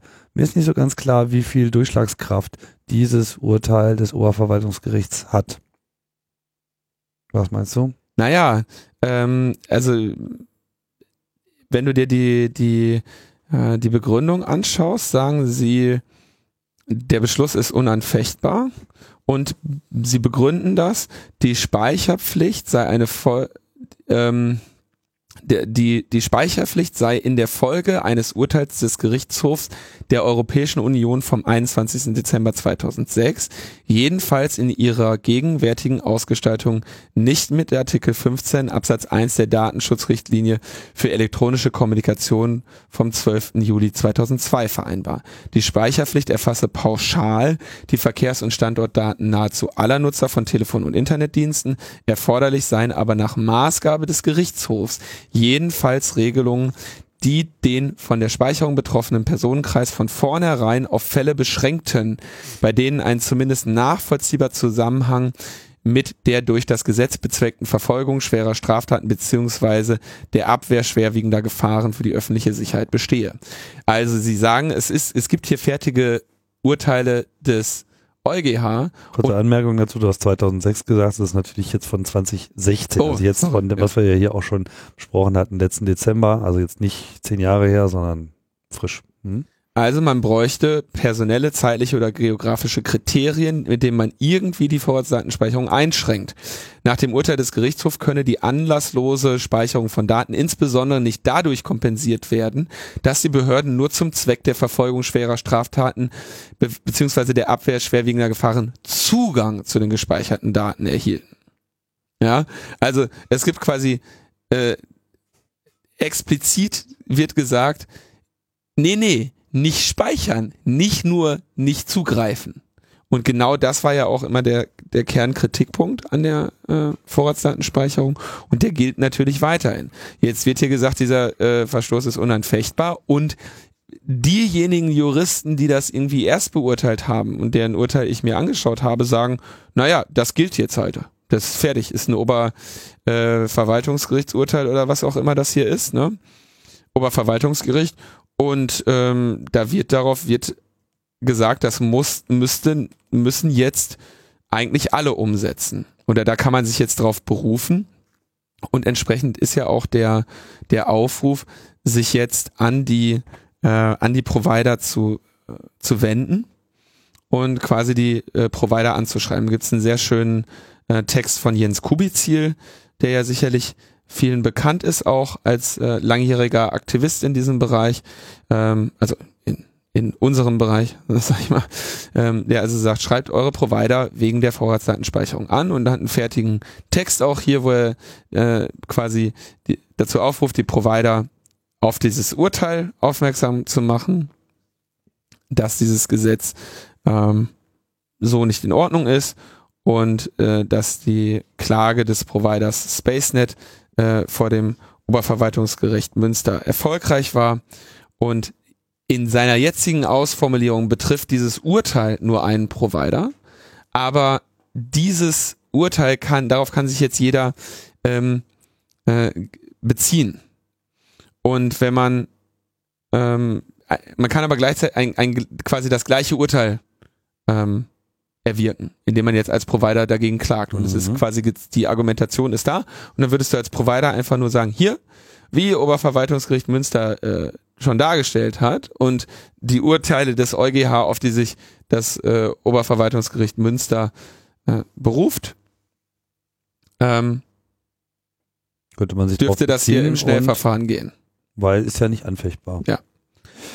Ja, interessant, ne? Also ich meine, damit war ja schon äh, irgendwie zu rechnen, dass es hier nochmal einen juristischen Backlash gibt. Ob das jetzt schon derjenige ist, der die Nummer zum Einstürzen bringt, weiß ich nicht, aber sieht auf jeden Fall schon mal ganz gut aus. Ich meine, werden wir wahrscheinlich auch beim Staatstrojaner ja auch bekommen. Ne? Egal. Haben wir lange noch drüber geredet. Schön, schön wäre natürlich jetzt, also wenn die B N E T Z A einfach die V D S für alle Provider aussetzen würde, dann müsste man jetzt keine Eilanträge stellen. Ähm, gibt viele Möglichkeiten, ne? Aber naja. Tja, die ist beschäftigt. Ich muss, muss noch über Stream-On nachdenken. Da könnten wir mal ganz kurz das Thema einschieben. Das macht die Bundesnetzagentur nämlich gerade. Ähm, und da haben wir auch gestern Nacht noch ähm, eine kleine äh, Pressemitteilung veröffentlicht. Denn natürlich ist klar, dass dieses Stream-On ein Verstoß gegen die Netzneutralität ist. Und ähm, wir haben, wir beobachten halt gerade, dass die Bundesnetzagentur sich da sehr ähm, vorsichtig und man würde fast sagen, verdächtig vorsichtig verhält. Denn als das Netzneutralitäts, äh, als die Netzneutralitätsregulation in Europa zweitausendsechzehn entschieden wurde, da hatte die B N E T Z A sogar den Vorsitz des, des BEREC, dieses ähm, des Regulierungsgremiums auf Europaebene, wo die ganzen Regulierer gemeinsam drin sitzen. Und äh, es hätte natürlich eine wirklich irre Signalwirkung, wenn selbst die B N E T Z A, die den Vorsitz des BEREC hatte, als das beschlossen wurde, sich jetzt hier so einen Stream-On auf die Nase binden lässt und da überhaupt nichts gegen unternimmt. Mhm. Und Ähm, sie haben wohl, was man so hört, sie haben jetzt einige ähm, Teilnehmer daran angeschrieben und haben da sich aber eben sehr, sagen wir, nicht besonders elegant angestellt. Und ähm, was man so, man hat so den Eindruck, dass das quasi von der, dass die von oben in Anführungszeichen politisch äh, gebremst werden. Das ist so der, der Eindruck, den man da hat. Insofern haben wir uns da nochmal auch an die Bundesnetzagentur gewendet mit einem Statement auf c c c punkt d e und haben gesagt, Freunde, ne, hier gibt's geltendes Recht, das ist auch relativ klar, klarer Fall alles. Jetzt äh, verhelft doch bitte mal diesem Recht zu seiner Geltung. Problem bei diesem Stream, und wir haben da mehrmals drüber gesprochen, auch in der letzten Sendung schon, das Üble daran ist, dass du, wenn du daran teilnehmen möchtest, also selbst wenn du jetzt sagst, okay, möchte, ich möchte dieses Zero-Rating haben für mein Dienstangebot, dann sagt die Deutsche Telekom ja, ja, kommst du zu uns, ist alles klar, wir wir machen das mit allen, bei uns wird keiner diskriminiert, alle für alle gleich, ne?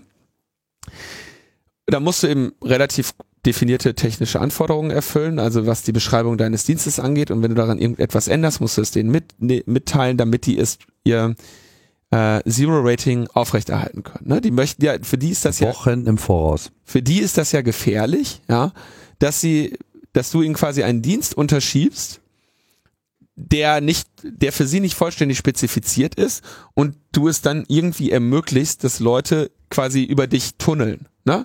Also äh, gratis surfen via media c c c punkt d e zum Beispiel. Ne? Also wir haben wir haben alles über H T T P S und äh, keine Ahnung, wuppdidu, stellt sich raus, okay, äh, Tunnel, stellt sich raus, wir haben einen Tunneling-Mechanismus gebaut, der genauso aussieht, als würdet ihr Stream- Streaming-Videos von media c c c punkt d e schauen.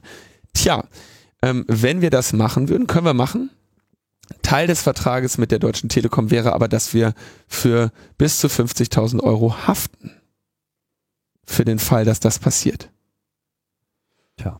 Da kannst du natürlich nicht mehr von einer niedrigen Eintrittshürde sprechen, wenn äh, wenn Menschen quasi, wenn wenn Dienstanbieter, die daran teilnehmen möchten, unterschreiben, dass sie im Zweifelsfall mit fünfzigtausend äh, fünfzigtausend Euro Haftung übernehmen.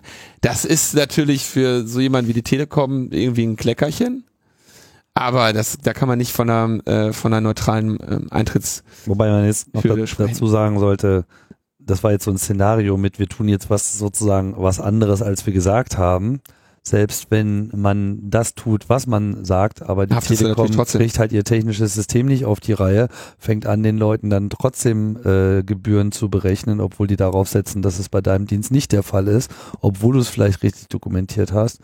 Ja, äh, oder weil sich der Dienst auch in dem Maße so nicht greifen lässt, wie die technische Spezifikation das vorsieht mit hier, nennen mal deine I P-Adressen et cetera, weil das einfach alles viel dynamischer äh, ist und sein äh, muss, als als äh, die Telekom sich das vielleicht gedacht hat, bist du äh, in derselben Problematik. Ne? Aber ganz unabhängig davon, dass man da eben auch noch potenziell drunter leiden kann und dass auch diese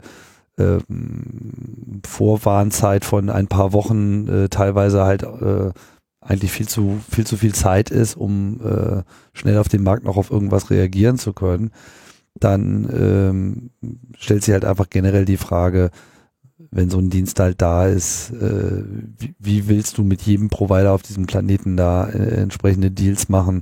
Das geht einfach alles gar nicht. Ja? Wie ist die Zugänglichkeit für Anbieter aus anderen Ländern?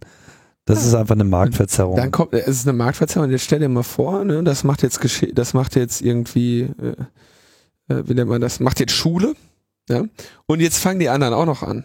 Dann bist du nämlich als Anbieter nicht mehr nur in der Position, dass du einen Vertrag mit der Deutschen Telekom hast, wo du mit fünfzigtausend Euro in der Haftung stehst, sondern musst du mit den anderen Anbietern auch noch einen machen und am Ende mit jedem und dann wahrscheinlich sogar noch weltweit. Ja? Alles doppelt und dreifach. Ähm, und das, das wäre eben, das ist dann leider, ne, für kleinere Anbieter eben nicht mehr zu schaffen. Das ist auch, glaube ich, irgendwas. Das ist auch für große ist auch Anbieter für größere nicht mehr zu schaffen, weil wo ist denn bitte die Liste aller Provider? Also ich meine, das Internet basiert ja nun nicht unbedingt auf einer äh, geschlossenen Liste, sondern äh, hinter Providern können Provider hängen et cetera. Äh, das ändert sich auch am laufenden Meter. Es ist unmöglich, so einen Dienst zu machen. Irgendwann bist du nur noch damit äh, beschäftigt, äh, sozusagen die Internetinfrastruktur bei dir rechtlich abzubilden.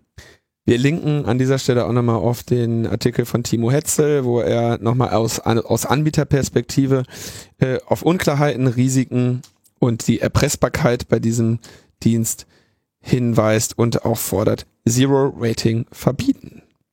Genau. So schön das für den Kunden vielleicht auf Anhieb klingt, das ist eine, wie nennt man, was ist da die schöne Metapher? Das ist vergiftete, ist vergiftet. Kost. Vergiftete Kost. Genau, das gilt auch für Wikipedia im Übrigen. Ja. Kann sich da auch ruhig mal distanzieren. Ja. Alles. Nochmal ein bisschen was zum Thema Geheimdienste, weil da haben wir ja so wenig drüber gesprochen. Ja. B N D, N S A, eins zu eins. Äh, Spiegel, aktueller Spielstand? Spiegel berichtet, dass er Dokumente einsehen konnte, nach denen zwischen neunzehnhundertachtundneunzig und zweitausendsechs knapp viertausend Suchbegriffe in die eigenen Überwachungsprogramme des B N D eingespeist wurden, die sich gegen die U S A gerichtet haben. Die Selektoren gehörten demnach auch zu U S-Regierungseinrichtungen wie dem Finanz- und Außenministerium sowie sogar dem Weißen Haus. Überwacht wurde demnach auch der Rüstungskonzern Lockheed Martin, die U S-Weltraumagentur NASA, militärische Stellen und sogar die Menschenrechtsorganisation Human Rights Watch. Na, schau an. B N D hat sich dazu nicht geäußert. Ja. Muss man nicht mehr sehr viel zu sagen, oder? Nee, also ja, da bleibt halt nur festzuhalten, natürlich hat da keiner dieser Geheimdienste eine weiße Weste und genau aus diesem Grund gab es ja auch den B N D- und N S A-Untersuchungsausschuss, beziehungsweise den Geheimdienstuntersuchungsausschuss, der sich ja auch den vielen Verfehlungen des deutschen Geheimdienstes zuwenden sollte. Es überrascht wenig, aber das ist eben eine, ein großes Problem, dass wir uns da als internationale Demokratien eingetreten haben. So, zum Schluss kommen wir nochmal auf so einen etwas größeren äh, Komplex, der sich ganz gut an zwei äh, Ereignissen festmachen lässt. Grob gesagt geht's um Videoüberwachung. Äh, in unterschiedlichen Manifestationen und mit unterschiedlichen Zielen, aber mit einer, wie ich finde, kombinierten Gesamtproblematik. Vielleicht mal der erste Fall äh, vorweg. Äh, Realbetreiber großer Supermärkte ähm, experimentiert in vierzig dieser Märkte damit, äh, im Kassenbereich die Gesichter von Kunden mit Kameras genau zu filmen, während sie auf einen Werbebildschirm schauen. Kennt man ja, so Kassenausgang, Supermarkt, da steht man ja noch lange rum und muss so ein bisschen durch die Gegend blicken und aus wartenden Kunden kann man ja auch nochmal Kapital schlagen, also hängt man dann gleich nochmal einen Bildschirm auf, wenn sie schon nicht die äh, Meckerware da für die Kinder äh, mitnehmen wollen, dass sie dann zumindest ein bisschen Werbung schauen, ist ja auch nochmal eine Einnahmequelle. Nur fragt sich natürlich, schaut sich das auch einer an? Ja, und wenn ja, wer schaut sich das an? Jetzt könnte man natürlich da irgendwelche Leute hinstellen, die das alles aufschreiben. Ist ja alles viel zu teuer. Schön, dass es da die neue Welt gibt, denn mit den gefilmten Gesichtern kann man heutzutage mehr machen, als nur die Gesichter zu filmen. Nein, man kann auch gleich noch eine Software drüber laufen lassen, die, weiß gar nicht, ob das hier erwähnt wurde, in, ob die das in Echtzeit macht oder äh, später, weiß ich nicht. Ist sicherlich in Echtzeit mittlerweile möglich. Nämlich zu schauen, wo schauen die denn eigentlich hin? Das ist ja relativ einfach. Man kann heutzutage einfach in hoher Auflösung mit den Kameras die Gesichter filmen. Man findet natürlich sofort die Augen et cetera. Man bräuchte nur mal auf dem aktuellen Telefon mal so ein Selfie machen. Dann seht ihr ja schon die Linien et cetera. Äh, die Telefone erkennen eigenständig Gesichter. Gesichter sind relativ einfach zu erkennen. Das ist ein gelöstes Problem. Und natürlich kann man auch die Augen erkennen und natürlich kann man auch die Blickrichtung der Augen anhand der Position der Pupille erkennen. Und wenn man das halt dann in Relation setzt zu den architektonischen Gegebenheiten des Supermarkts und dieser, dieses Kassenausgangs, dann ist natürlich sehr einfach festzustellen, wo schauen denn die Leute hin, wo äh, schauen sie gerade auf diesen Werbebildschirm, ähm, und dann eben auch zu welchem Zeitpunkt, weil man das dann wiederum zeitlich synchronisieren kann mit dem dort angezeigten Inhalt.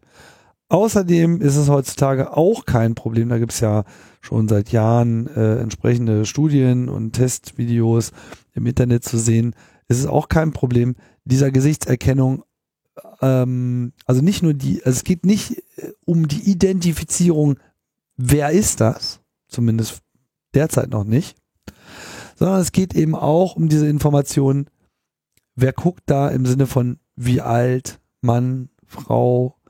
Das kann man nämlich heutzutage alles rauslesen, problemlos. Ja? Also Gesichtserkennung ist so weit, dass man ein Gesicht in brauchbarer Qualität und Auflösung filmt, dauerhaft, dass man aus dem laufenden Video Informationen rausholen kann, wie wie alt ist diese Person in etwa, handelt es sich um Mann oder Frau, aber auch lächelt diese Person, schaut die teilnahmslos, ja, bis hin zu äh, psychischen Analysen, wie geht's dieser Person, ist alles schon demonstriert worden. Und genau das macht halt jetzt Real in diesen äh, Märkten und es gab mal wieder einen kleinen Aufschrei. Gekoppelt ist das Ganze im Übrigen auch noch mit der Auswertung von W L A N und Bluetooth-Scan-Informationen. Das heißt, wenn die Leute ihre Telefone in der Tasche haben, kann man ja zumindest mal probieren herauszufinden, ob man das ähm, Gerät, was sich dort äh, meldet, irgendwie sehen kann. Ähm, das haben wir, glaube ich, hier auch schon ein paar Mal diskutiert, dass es ja theoretisch möglich ist, ähm, anhand der Analyse der übergebenen Informationen beim Absuchen von Netzen da eine Identifikation herzustellen. Traditionell war da immer die M A C-Adresse, also diese Netzwerkschnittstelleninformation, ähm, äh, sehr populär und wurde gerne äh, genommen, weil die sich leicht zuordnen lässt. In letzter Zeit sind die Hersteller dazu übergegangen, hier zufällige äh, Zahlenwechsel vorzunehmen bei diesem Suchvorgang. Aber auch das hilft nicht, weil, was ja auch so ein Klassiker ist und was wenige wissen, wenn man mit, erstmal mit seinem Telefon in ein paar W L A N-Netzen war, Passwort eingetragen hat et cetera, dann erwartet man ja, dass wenn man nach Hause kommt, dass sich das Telefon auch automatisch reinbucht. Jetzt aber nicht so, dass das Telefon äh, sozusagen einfach drauf wartet, bis es angeklopft wird und dem Bescheid gesagt wird, dass es sich jetzt mal einbuchen kann. Nein, es muss halt danach suchen und dazu schreit es quasi diese Netzwerknamen auch äh, heraus und auch da kann man halt relativ leicht eine Zuordnung machen, indem man einfach mal schaut, ah okay, dieses Telefon, wonach schreit es denn? Bluetooth, ähnliches, also alles was funkt, alles was in irgendeiner Form greifbar ist, einschließlich eben dieser Videoinformation, das wird jetzt hier rangezogen, um eine Kundenerkennung zu machen und dann eine entsprechende Analyse zu machen. Welche Werbung funktioniert denn? Wird hier überhaupt hingeguckt? Lohnt sich das? Wenn ja, welche Sachen werden eher angeschaut und welche nicht? Ja, Frage ist, ist das jetzt irgendwie äh, problematisch? Also Digitalcourage äh, findet das gar nicht äh, lustig und hat dann jetzt auch schon mal eine Klage angekündigt gegen die Deutsche Post A G und äh, Real. Mir ist gerade nicht ganz klar, was hat die Post A G damit zu tun? Weißt du das? Die haben das auch irgendwo zum Einsatz gebracht. Achso, in, in Postfilialen oder wie? Wenn ich das richtig verstanden habe. Also schon. Überall, wo man lange stehen muss. Ja, die äh, in Realmärkten und Filialen der Deutschen Post äh, wurde dieses System äh, getestet. Mhm. Diese Werbedisplays filmen das halt und gucken halt, guckst du drauf, gucken auf den biometrischen Daten, sehen, okay, alter Mann, dem biete ich Old Spice an oder so. Äh, junge Frau, der biete ich, keine Ahnung, was irgendwie Kaugummis oder sowas. Ne? Also, das waren zielgruppengerichtete Werbung, die ja im Internet seit vielen Jahren ähm, ja ihr Unwesen treibt, äh, dass man das jetzt auch in die reale Welt trägt. Das ist das Ziel dieses Unternehmens, die diese äh, Ding, Dinge baut, die Echion A G. Ja, die Echion A G. Mhm. Ja, da wird also jetzt gegen geklagt, ähm, ja, oder angezeigt. Ich finde das, also die werden natürlich, die die Digitalcourage sagt, sie gehen da wegen Datenschutz dran. Diese Echion A G wird aber natürlich antworten mit, das Ding speichert nichts. Ne? Also keine personenbezogenen Daten. Ja, verarbeitet die zwar, aber speichert die nicht. Ich denke mal, dass sie, ähm, dass sie das irgendwie Kann schon sein. Also wir werden sehen, das wird, wird auf jeden Fall länger dauern, diese Angelegenheit. Ja, also ich meine, vielleicht derzeit noch nicht. Ja. Hm. Aber machen wir uns nichts vor, äh, umso mehr Informationen. Ne? Klar, kommst da rein, dein Profil passt. Aber dein Profil ist ja nicht nur, wie alt bist du und wie groß bist du et cetera, sondern äh, dein Profil kann ja dann auch immer verfeinerter werden. Und genau. Ja. Es wird halt immer, es wird immer, es wird wirklich schwierig. Bei, warte mal, wenn dann unsere Hörer im Supermarkt sind, dann könnten wir so Logbuch Netzpolitik-Werbung. Ach so. Müssen wir mal anfragen. Naja gut, aber die hören ja schon. Der, der, ähm, also was schwierig ist mit dieser gesamten Idee des Datenschutzes, ne? Wenn du Daten sammelst, du kannst dich kaum dagegen wehren, dass die weitere Einsichten ermöglichen in Kombination. Also selbst wenn die jetzt sagen, ja nee, wir wir halten das nicht dauerhaft fest, ne? Welch, irgendwas werden sie ja machen. Und wenn und sei es nur, dass das dass das System merken soll, welche Werbung es nicht mehr anzeigen muss, ne? Und das heißt, du bist so ruckzuck im personenbezogenen Bereich. Aber das werden wir mit Interesse verfolgen. Aber weißt du, was ich viel geiler finde im Bereich der Videoüberwachung? Wir haben ja, glaube ich, schon über den Modellbahnhof Ostkreuz, äh, Südkreuz gesprochen, ne? In Berlin. In Berlin, wo die Polizei intelligente Videoüberwachung prüfen möchte, ne? Also mit anderen Worten, also das, worum es hier am Ende gehen wird, ist, wir haben ja die biometrischen Daten ohnehin alle im Vollzugriff von den Pass, Pässen und äh, Personalausweisen, ne? Nach dem E I D-Gesetz. Und jetzt sagen wir, ey, wir brauchen mal den Neumann. Wo ist der? Wir wollen mal mit dem reden. Und dann drücken die Neumann suchen. Ne? Und dann hast du überall diese Videokameras, die verbunden sind mit dem mit der biometrischen Datenbank, die sie eh zentral haben. Und dann macht es Piep und dann sagen, der Neumann ist am Südkreuz. Schnappen. Ne? Das ist das, das ist das Ziel, was man immer so im Fernsehen sieht, ne? Von dem Born oder wie der, der Typ heißt, bei dem sie das als erstes gemacht haben. Und jetzt brauchen die natürlich, ein, brauchen die Testpersonen und haben sich fest, ne, solche Systeme, Systeme müssen immer trainiert werden und, und geprüft werden. Da haben sie jetzt in den kompletten Bahnhof Südkreuz mit Kameras vollgehauen und dann haben sie gesagt, jetzt bräuchten wir eigentlich dreihundert Personen, nach denen wir mal suchen können. Na, dass wir einfach wissen, die sind regelmäßig da und wir möchten einfach äh, unser System prüfen, ob, die, ob das die jedes Mal erkennt. Und dann haben sie gesagt, okay, wie kriegen wir denn jetzt, wo kriegen wir denn jetzt dreihundert Testpersonen her? Diese Zahl dreihundert wird sich aus dem, wird sich aus dem Umsatz, de, aus dem Traffic des Bahnhofs Südkreuz ergeben haben, dass sie sagen, wir wollen einfach jeder so und so viel Tausendste soll oder so und so viel Hundertste soll eine Person sein, die wir kennen wollen, ne? Damit man halt eine ordentliche Ratio hat, eine eine, überre, eine eine übermäßige Ratio hat zwischen sollst du erkennen, sollst du nicht erkennen und dass man dann eben Alpha- und Beta-Fehler nach und nach aus dem System raus optimieren kann. So, was brauchst du, was machst du, wenn du dreihundert freiwillige Testpersonen brauchst? Ähm, Hintergrund ist, dass sie natürlich noch nicht die rechtliche Grundlage haben. Die könnten sich auch einfach dreihundert Personen so suchen. Da sie aber natürlich deren Daten speichern, brauchen sie die Einwilligung. Ne? Also zynisch wäre zu sagen, alles klar, du nimmst einfach, du nimmst dir so viele Personen, wie du willst und guckst, wer nochmal da ist und hm, guckst einfach mal alle, ne? Dass du einfach mit deinen, dass du deine Überwachung mal auf äh, Fulltake fährst und sagst, wir gucken jetzt alle an und machen von jedem ein Profil, wann der Bahn gefahren ist. Darfst du aber aufgrund des Datenschutzgesetzes nicht, ne? Deswegen brauchst du irgendeine Zustimmung von den Leuten. Das heißt, die müssen einmal kurz zu dir kommen und sich dafür anmelden, ne? Was machst du? Du bietest denen einfach einen Amazon-Gutschein für fünfundzwanzig Euro an und sagst, die ersten dreihundert, die in diesem Projektzeitraum Äh, mindestens fünf, an fünfundzwanzig unterschiedlichen Tagen da waren, ja, die kriegen den fünfundzwanzig Euro Gutschein. Außerdem können drei Testpersonen, die an mindestens dreißig unterschiedlichen Tagen, ne, also klar, ein bisschen öfter, ist öfter, dass du nochmal einen Tag mehr gehst, ne, äh, am häufigsten den Testbereich nutzen. Zwischen denen werden Hauptpreise wie eine Apple Watch, eine Fitbit Search und eine GoPro, eine Kamera passend, ne? Kamera äh, äh, ver- ver- verlost, ja. Das heißt also, wenn du am häufigsten durch dieses Videoding latscht, ne, dann kriegst du noch noch ein paar Tracking-Devices dazu. Noch, kannst du noch genau, hast recht, kannst du noch ein Tracking-Device gewinnen.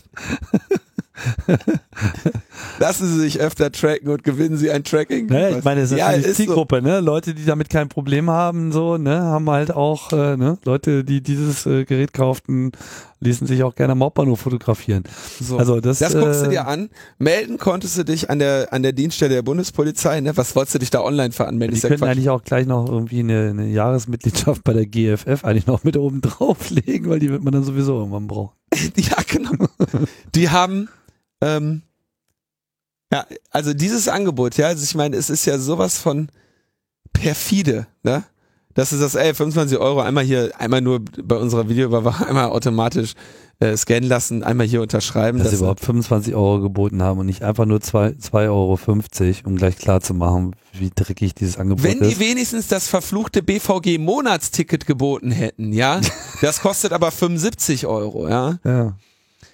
So, da denkst du natürlich, äh, also die, also ich meine, wie bei so vielen Nachrichten heute denkst du dir so, äh, das ist ja jetzt hier Postillon oder so. Ne? Ich habe irgendwie fünfmal geguckt, irgendwie so, dass das doch nicht sein kann. Also, ne? Nee, aber ist ernst gemeint und ähm, gestern meldeten sie dann auch Vollzug. Äh, sie haben ihre dreihundert Personen zusammen für den Test zur automatischen Gesichtserkennung durch Videotechnik am Bahnhof Südkreuz haben sich in wenigen Tagen etwa dreihundert Menschen gemeldet. Das teilte die Bundespolizei am Freitag mit. Man sei äußerst zufrieden, man sei äußerst zufrieden mit dem Ergebnis, sagte ein Sprecher. Tja. Also heute haben sie, also in einer, was willst du da noch sagen? Kinder, im, Ähm, auf, auf Twitter sagte äh, ein Kumpel von mir, ja, ich mach doch nicht für fünfundzwanzig Euro so einen Scheiß. So, da habe ich nur geantwortet, naja, in drei Jahren machst du das für umme und unfreiwillig, ne? Also eigentlich kann man sagen, so, das ist die einzige Möglichkeit, da nochmal dem Staat zu schaden und ihn um fünfundzwanzig Euro zu erleichtern. Das ist alles, was, was einige wenige Glückliche von uns jemals noch äh, in diesem Rahmen abgreifen können. Ja, ich glaube, die eigentliche Diskussion, die wir jetzt hier mal aufmachen müssen, ist dieses, weil du findest natürlich diese dreihundert Leute, weißt du, immer mit dieser Grundeinstellung mit. dreihundert Deppen findest du immer. Ja, was heißt Deppen? Das ist halt auch so diese Egalhaltung, so nach dem Motto, sowieso, kommt doch sowieso, und wird eh überwacht, dann habe ich noch was davon und so. Vielleicht noch ganz kurz. Und man muss ja auch erstmal verstehen, so warum besorgt uns das jetzt zum Beispiel? Ne? Also was, warum finden wir das jetzt eigentlich lustig und warum machen wir uns hier noch ein bisschen, äh, warum machen wir hier noch so ein paar Witze in unserer, äh, in unserer Art, der wir ja immer dem Verderben ins Auge blicken und sagen, na und? Wir haben wenigstens noch gelacht im letzten Moment. So, warum ist das für uns so ein Thema? Naja, weil sich das natürlich schon lange abzeichnet und Äh, dieses ganze Fear of Massenüberwachung, tralala, insbesondere Videoüberwachung, das ist ja auch so, es gab doch damals, äh, gab es nicht gleich nach der Wende sogar eine Berichterstattung, dass die Stasi dabei war, so eine Kette von vernetzten Videokameras durch das Zentrum Ostberlins aufzubauen oder haben aufgebaut und dann kam dann natürlich auch immer wieder diese Einschränkung, naja, wenn sie da so viel von gehabt haben, weil da müssen dann Leute da sitzen, sich das anschauen und so weiter, skaliert ja alles nicht. Und jetzt sind wir eigentlich so an dem Punkt angekommen, wo solche Sachen auch deshalb kommen, weil sie auf einmal sehr billig geworden sind auf der einen Seite, also billig im Sinne von die ganze Technik, Videotechnik, Kameras und so weiter, ist alles Centware geworden, so, ja, also man kann Commodity, Commodity Technology, man kann das äh, einfach, das ist ein Abfallprodukt der technischen Entwicklung, Kameras in brauchbarer Auflösung, also in sehr guter Auflösung, kosten nichts mehr, Netzwerkübertragung et cetera, Internetverbindung, äh, andere Netzwerktechniken, kostet nichts mehr, aber was halt jetzt in zunehmendem Maße auch einerseits weniger kostet und andererseits aber auch immer mächtiger geworden ist, ist die Möglichkeit eben, das alles auch auszuwerten. Gesichtserkennung war halt äh, vor einiger Zeit noch äh, schwierig und mittlerweile, habe ich ja eben schon erwähnt, bei der Sache mit äh, Real und der Post, ist mittlerweile eben einfach geworden und dadurch äh, entstehen natürlich auch ganz andere Bedrohungsszenarien an der Stelle. Und das ist nicht nur wegen, aber eben auch, weil wir jetzt, äh, glaube ich, in diesen Zeiten sehr wohl den Durchbruch von Artificial Intelligence feiern können. Das war ja noch vor einigen Jahren so ein Streitthema, aber das Ding ist halt jetzt irgendwie durch. Oder? Wie siehst du das? Ja, also vereinfacht kann man sagen, das Verhältnis aus Rechenpower und Datenmenge ist jetzt langsam ausgeglichen. Wir haben einerseits viel gebaut, was viele Daten produziert. Dann kamen irgendwann die Digitalkameras, da fallen dann Megapixelbilder raus. Ähm, da gab es ja auch am Anfang immer so dieses, das kann man ja gar nicht alles speichern. Das kann man alles gar nicht speichern und was es da alles für Scherze gibt. Und jetzt gibt es eben drei Entwicklungen, die parallel gelaufen sind. Erstens, die Sensoren wurden billiger. Also Kameras sind jetzt einfach überall, ähm, die jetzt Mikrofone auch. Mhm. ähm, diese die die die Sensoren, um überhaupt irgendwo eine Kamera hinzustellen, wurden so billig, dass das jetzt echt Commodity ist. Das heißt, du hast, da kommt, da fällt natürlich auch eine Datenfülle raus. Ähm, gleichzeitig hast du natürlich dann ähm, die die Speicherkapazität, die wir dafür auch kriegen, und die Verarbeitungsalgorithmen. Ja. Also die Verarbeitungsspeicher und Verarbeitungsmöglichkeiten, und drittens natürlich dann die Rechenpower, um das alles zu verarbeiten. Ja, das waren die, das sind die Punkte, die es jetzt ermöglichen, im Prinzip künstlichen Intelligenzen alles beizubringen. Ähm, ich will da jetzt gar nicht so lange zu, zu sprechen, aber was die meisten Artificial Intelligences, die jetzt irgendwie so diskutiert werden, sind im Prinzip Deep Learning Modelle. Das heißt, ähm, es wird eine neurologische Struktur nachge, nachempfunden. Wie in unserem Gehirn. In unserem Gehirn gibt es Neurone, und diese Neurone können entweder im Ruhezustand sein, und wenn sie eine, wenn ihre bestimmte Schwelle überschritten wird, dann feuern sie. Ja? Und wenn so ein Neuron feuert, schickt es über seine ganzen Verbindungen an die Neurone, mit denen es verbunden ist, ein Signal einer bestimmten Stärke. Und wenn es dann dort wieder die jeweilige Schwelle überschreitet, dann feuert dieses Neuron. Ja? Das heißt, du kannst so ein neuronales Netz durch die Schwellen jedes einzelnen Äh, Neurons und die Verbindungsstärken aller Neurone untereinander ähm, vollumfänglich beschreiben. Das ist äh, in der Regel A I. Und jetzt gehst du hin und sagst, pass auf, wir, wir bauen eine, so, eine, so eine neuronale Struktur. An der einen Seite werfen wir Informationen rein, und dann brauchen wir nur ein Zielkriterium, das gut oder schlecht sein kann. Also richtig oder falsch. Und jedes Mal, wenn du falsch zurückmeldest, werden die aktiven Verbindungen, die gerade eine, die gerade gefeuert haben, geschwächt. Und jedes Mal, wenn du richtig lief, zurücklieferst, werden die gestärkt. Und dann gibst du da einfach die ganze Zeit die gesamte Varianz dessen rein, was das System lernen soll. Also nicht, auf keinen anderen Weg hat AlphaGo das Spiel Go gelernt. Das hat einfach so lange, ähm, Go-Partien sich angeschaut. Go-Partien sich angeschaut, bis es den Pro, bis es den, bis es die Regeln von Go implizit verstanden hat. Dann im nächsten Schritt selber Go spielen müssen, weil es ja die Regeln verstanden hat. Und dann im letzten Schritt Go gegen sich selber gespielt.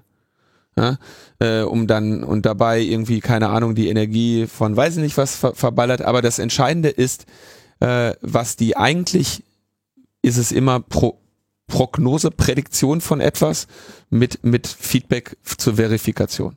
Relativ simple ähm, Dinge, die auch schon vor Jahrzehnten sich ausgedacht wurden, seitdem wir wissen, dass das Gehirn so funktioniert. Ähm, nur man hatte nicht die Rechenpower und nicht die Daten, um sowas vernünftig machen zu können. Und bis vor kurzem auch noch nicht die wirklich verfeinerte Algorithmik, wo es ja vor ein paar Jahren einen Durchbruch äh, gab. Dazu verweise ich gerne nochmal auf meinen C A E zweihundertacht von vor zwei Jahren, dem ich das äh, diskutiert habe. Äh, und seitdem das sozusagen durch ist, feuert ja alles aus allen Rohren. Ne? Autos fangen an, selber äh, die Straße zu erkennen und äh, zu fahren. Und ich kann euch eins sagen, also jeder, der immer noch der Meinung ist, das würde ja noch lange dauern, forget it. Ja, also ganz im Gegenteil. Ab jetzt geht es sehr schnell. Letzte Woche hat irgendwie Apple, oder vorletzte Woche hat Apple neue tolle iPhone, also iOS Betriebssystementwicklung vorgestellt. Im Wesentlichen war das äh, alles technologisch genau basierend auf diesem Machine Learning. Das heißt, das ist mittlerweile auch in der Software-Technologie jetzt schon so weit, dass dieses ganze, du trainierst irgendwas und wenn du das, wenn du dein, dein Trainingsergebnis, quasi dein, dein Denkmodell äh, digital formuliert hast, schmeißt du das jetzt hier einfach nur noch in unser Betriebssystem an eine Stelle rein und dann kannst du das mit jedem beliebigen Programm benutzen. Ne? Und damit machen sie halt auch so Kleinkram von Q R-Code-Erkennung bis äh, äh, ich fotografiere mein, äh, meine, meine Taxiquittung auf dem äh, Tisch und danach sieht sie aus, als hätte ich sie gerade schön auf dem Flachbe- äh, Flachbettscanner äh, eingescannt. Bis hin zu komplexeren Sachen wie, oh, äh, ich mache hier Video und äh, ich sehe, dass da ein Hund rumläuft. Und, und so wird sich das halt immer weiter steigern. Das heißt, tendenziell sind jetzt überhaupt gar keine Grenzen mehr erkennbar. Alles wird trainierbar sein. Also alles, wo man in irgendeiner nennenswerten Zahl Aussagen über das ist es und das ist es nicht treffen kann, wird trainierbar sein und äh, da kann man sich jetzt so in die, in die, in die Lotus-Position begeben und sich alles Beliebige ausdenken. Und das heißt aber auch, und das ist eine der wichtigen Sachen, ich war f- letzte Woche bei so einer Artificial Intelligence-Konferenz, ja. Und da haben sie sich alle hingestellt und meinten, meine Güte, hier guck mal, dieses Kaffee-Framework, das ist doch alles Open Source, Artificial Intelligence für jeden hier. Ja, und das ist ernsthaft, da waren honorige Personen, die ernsthaft vermeinen, sie würden jetzt, ne, Artificial Intelligence wäre jetzt auch Commodity, ne? Und das ist eben nicht der Fall, weil du brauchst diese Massen an Lernmaterial. Das ist das, was du brauchst, um die zu trainieren. Ja klar, du kannst, solange du Daten hast, kannst du deine A I trainieren. Dann lad dir doch mal so einen Kaffee runter und guck mal, ob du irgendwie Trainingsdaten dafür hast. Ja? Das heißt, die die wirkliche Macht der A I geht an jene, die viele Daten haben. Und das sind dummerweise echt einige sehr wenige. Zufälligerweise übrigens auch die, die sehr viel Computing Power haben.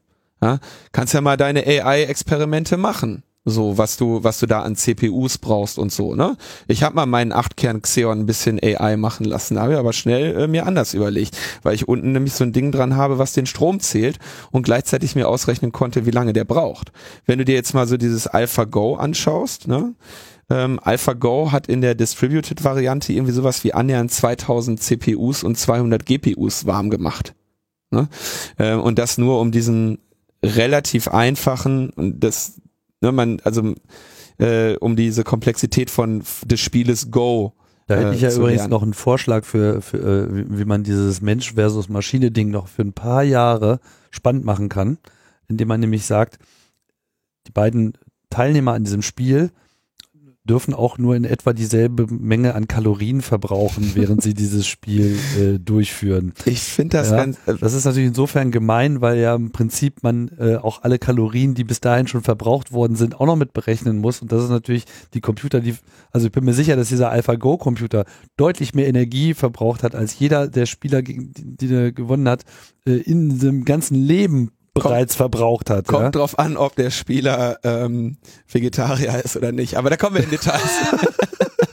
da kommen wir in Details. Vegetarische Supercomputer brauchen wir. ähm, was ich eigentlich ganz spannend finde, ist also bei Go, ne, die Komplexität von Go ist ja, glaube ich, zehn hoch hundertsiebzig, wenn ich das richtig, äh, wenn ich das richtig in Erinnerung habe. Und die Komplexität des Universums oder die Anzahl der Atome im Universum ist zehn hoch achtzig. Mit anderen Worten, du bräuchtest für jeden, für jedes Atom im Universum nochmal ein eigenes Universum, um die Komplexität des Spieles Go abzubilden. Ne? Mit anderen Worten, das wird so als der absolute Durchbruch gesehen, wenn das das besser als der Mensch kann, dann ist wirklich klar, dass es alles besser als der Mensch kann. Ähm, spannend finde ich nur, die Regeln von Go sind eigentlich relativ wenig.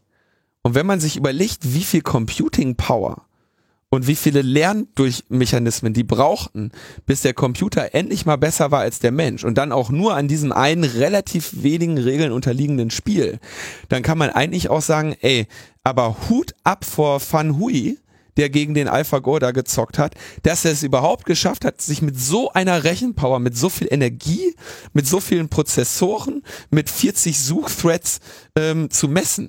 Ja, also das äh, finde ich eigentlich auch mal eine andere Perspektive an, an, an diese Komplexität, auf diese Komplexität zu blicken.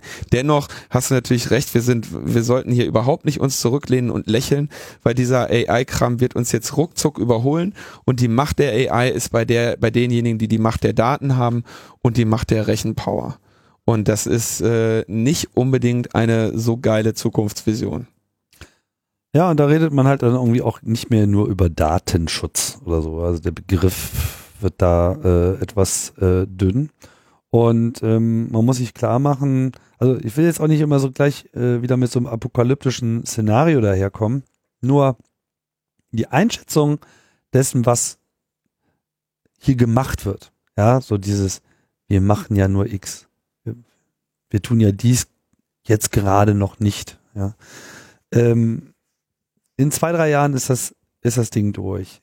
Jeder, der irgendwie große Datenmengen äh, sammelt, und viele Leute tun das, viele Organisationen tun das und werden noch sehr viel mehr damit anfangen, die bisher noch nicht damit angefangen haben, werden mit diesen A I-Methoden darüber gehen. Das äh, beschränkt sich halt jetzt nicht nur so auf diese, diese ganze Überwachungs- und Auswertungsgeschichte. Äh, das geht zum Beispiel auch in die anfangs in der S- Sendung auch nochmal aufgebrachte Sicherheitsfrage, ne? Sicherheitsarchitekturen et cetera. Also Bots scannen ja heutzutage schon das Internet ab und äh, suchen nach irgendwas. Ähm, demnächst wird man wahrscheinlich nur noch ähm, mit so einer digitalen Streustrahlung durch dieses Netz gehen und anhand der Antworten verschiedener Systeme äh, quasi Mutmaßungen darüber aufstellen können, was für Schwächen dort vorliegen. Also ganz andere Dimensionen der Auswertung. Und deswegen ist das unter anderem so bedrückend äh, zu sehen, dass wir politisch auf eine Richtung gehen, wo man sagt so, ja, nee, wir müssen hier Sicherheits, äh, aus Sicherheitsterrorerwägungen müssen wir jetzt irgendwie dieses Thema auch unsicher halten, damit wir dann noch irgendwie eine Chance haben. So, ja, nee. Äh, wir müssen zu einer Kultur kommen, wo wir so schnell wie möglich dagegen vorgehen und alles so sicher machen.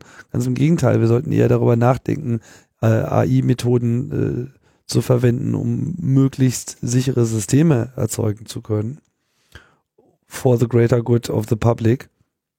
Ähm, das äh, steht einfach an. Also wir sind an der nächsten Großrevolution. Nachdem wir irgendwie Telefonen durch hatten und dann kam äh, Internet, dann kam Smartphone, so, und jetzt ist die A I-Welle steht vor der Tür.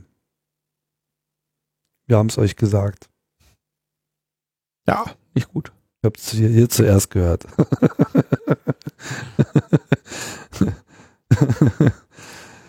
Ja, so viel äh, zu den apokalyptischen Reitern. Haben wir sonst noch was?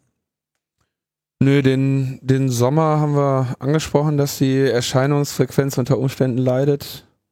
Genau, also können wir jetzt nicht so richtig, also im Müssen August, wir schauen. Im August wird es dünner und äh, kann sein, dass wir dann noch ein paar andere äh, Sendungen so nach Terminlage, wie sich's ergibt, machen. Ähm, keine Versprechung. Ja. Weil es ist ja eh alles schon durch. Wir warten einfach, bis die nächste äh, Regierung kommt und dann geht der ganze Quatsch wieder von vorne los. Damit bleibt zu danken dem Philipp Alexander, dem Karles sehr, sehr verspätet, äh, Johannes, Markus, Thomas und einer unbekannten Person, deren Paket hier in die Metaebene ging. Ich hoffe, du weißt, dass du gemeint bist. Genau. Und wir danken auch noch den zahlreichen anderen Unterstützern, Einzelspendern und Leuten, die immer anderen Leuten sagen, dass sie Lobhutheitspolitik hören sollen. Das ist nämlich auch gut. Auch ein Beitrag ist, die Welt einen besseren Ort zu machen. So, das war's. Lobhutheitspolitik heute ganz ohne Trump. Ist auch mal was. Hör mir auf. Bis bald. Ciao, ciao.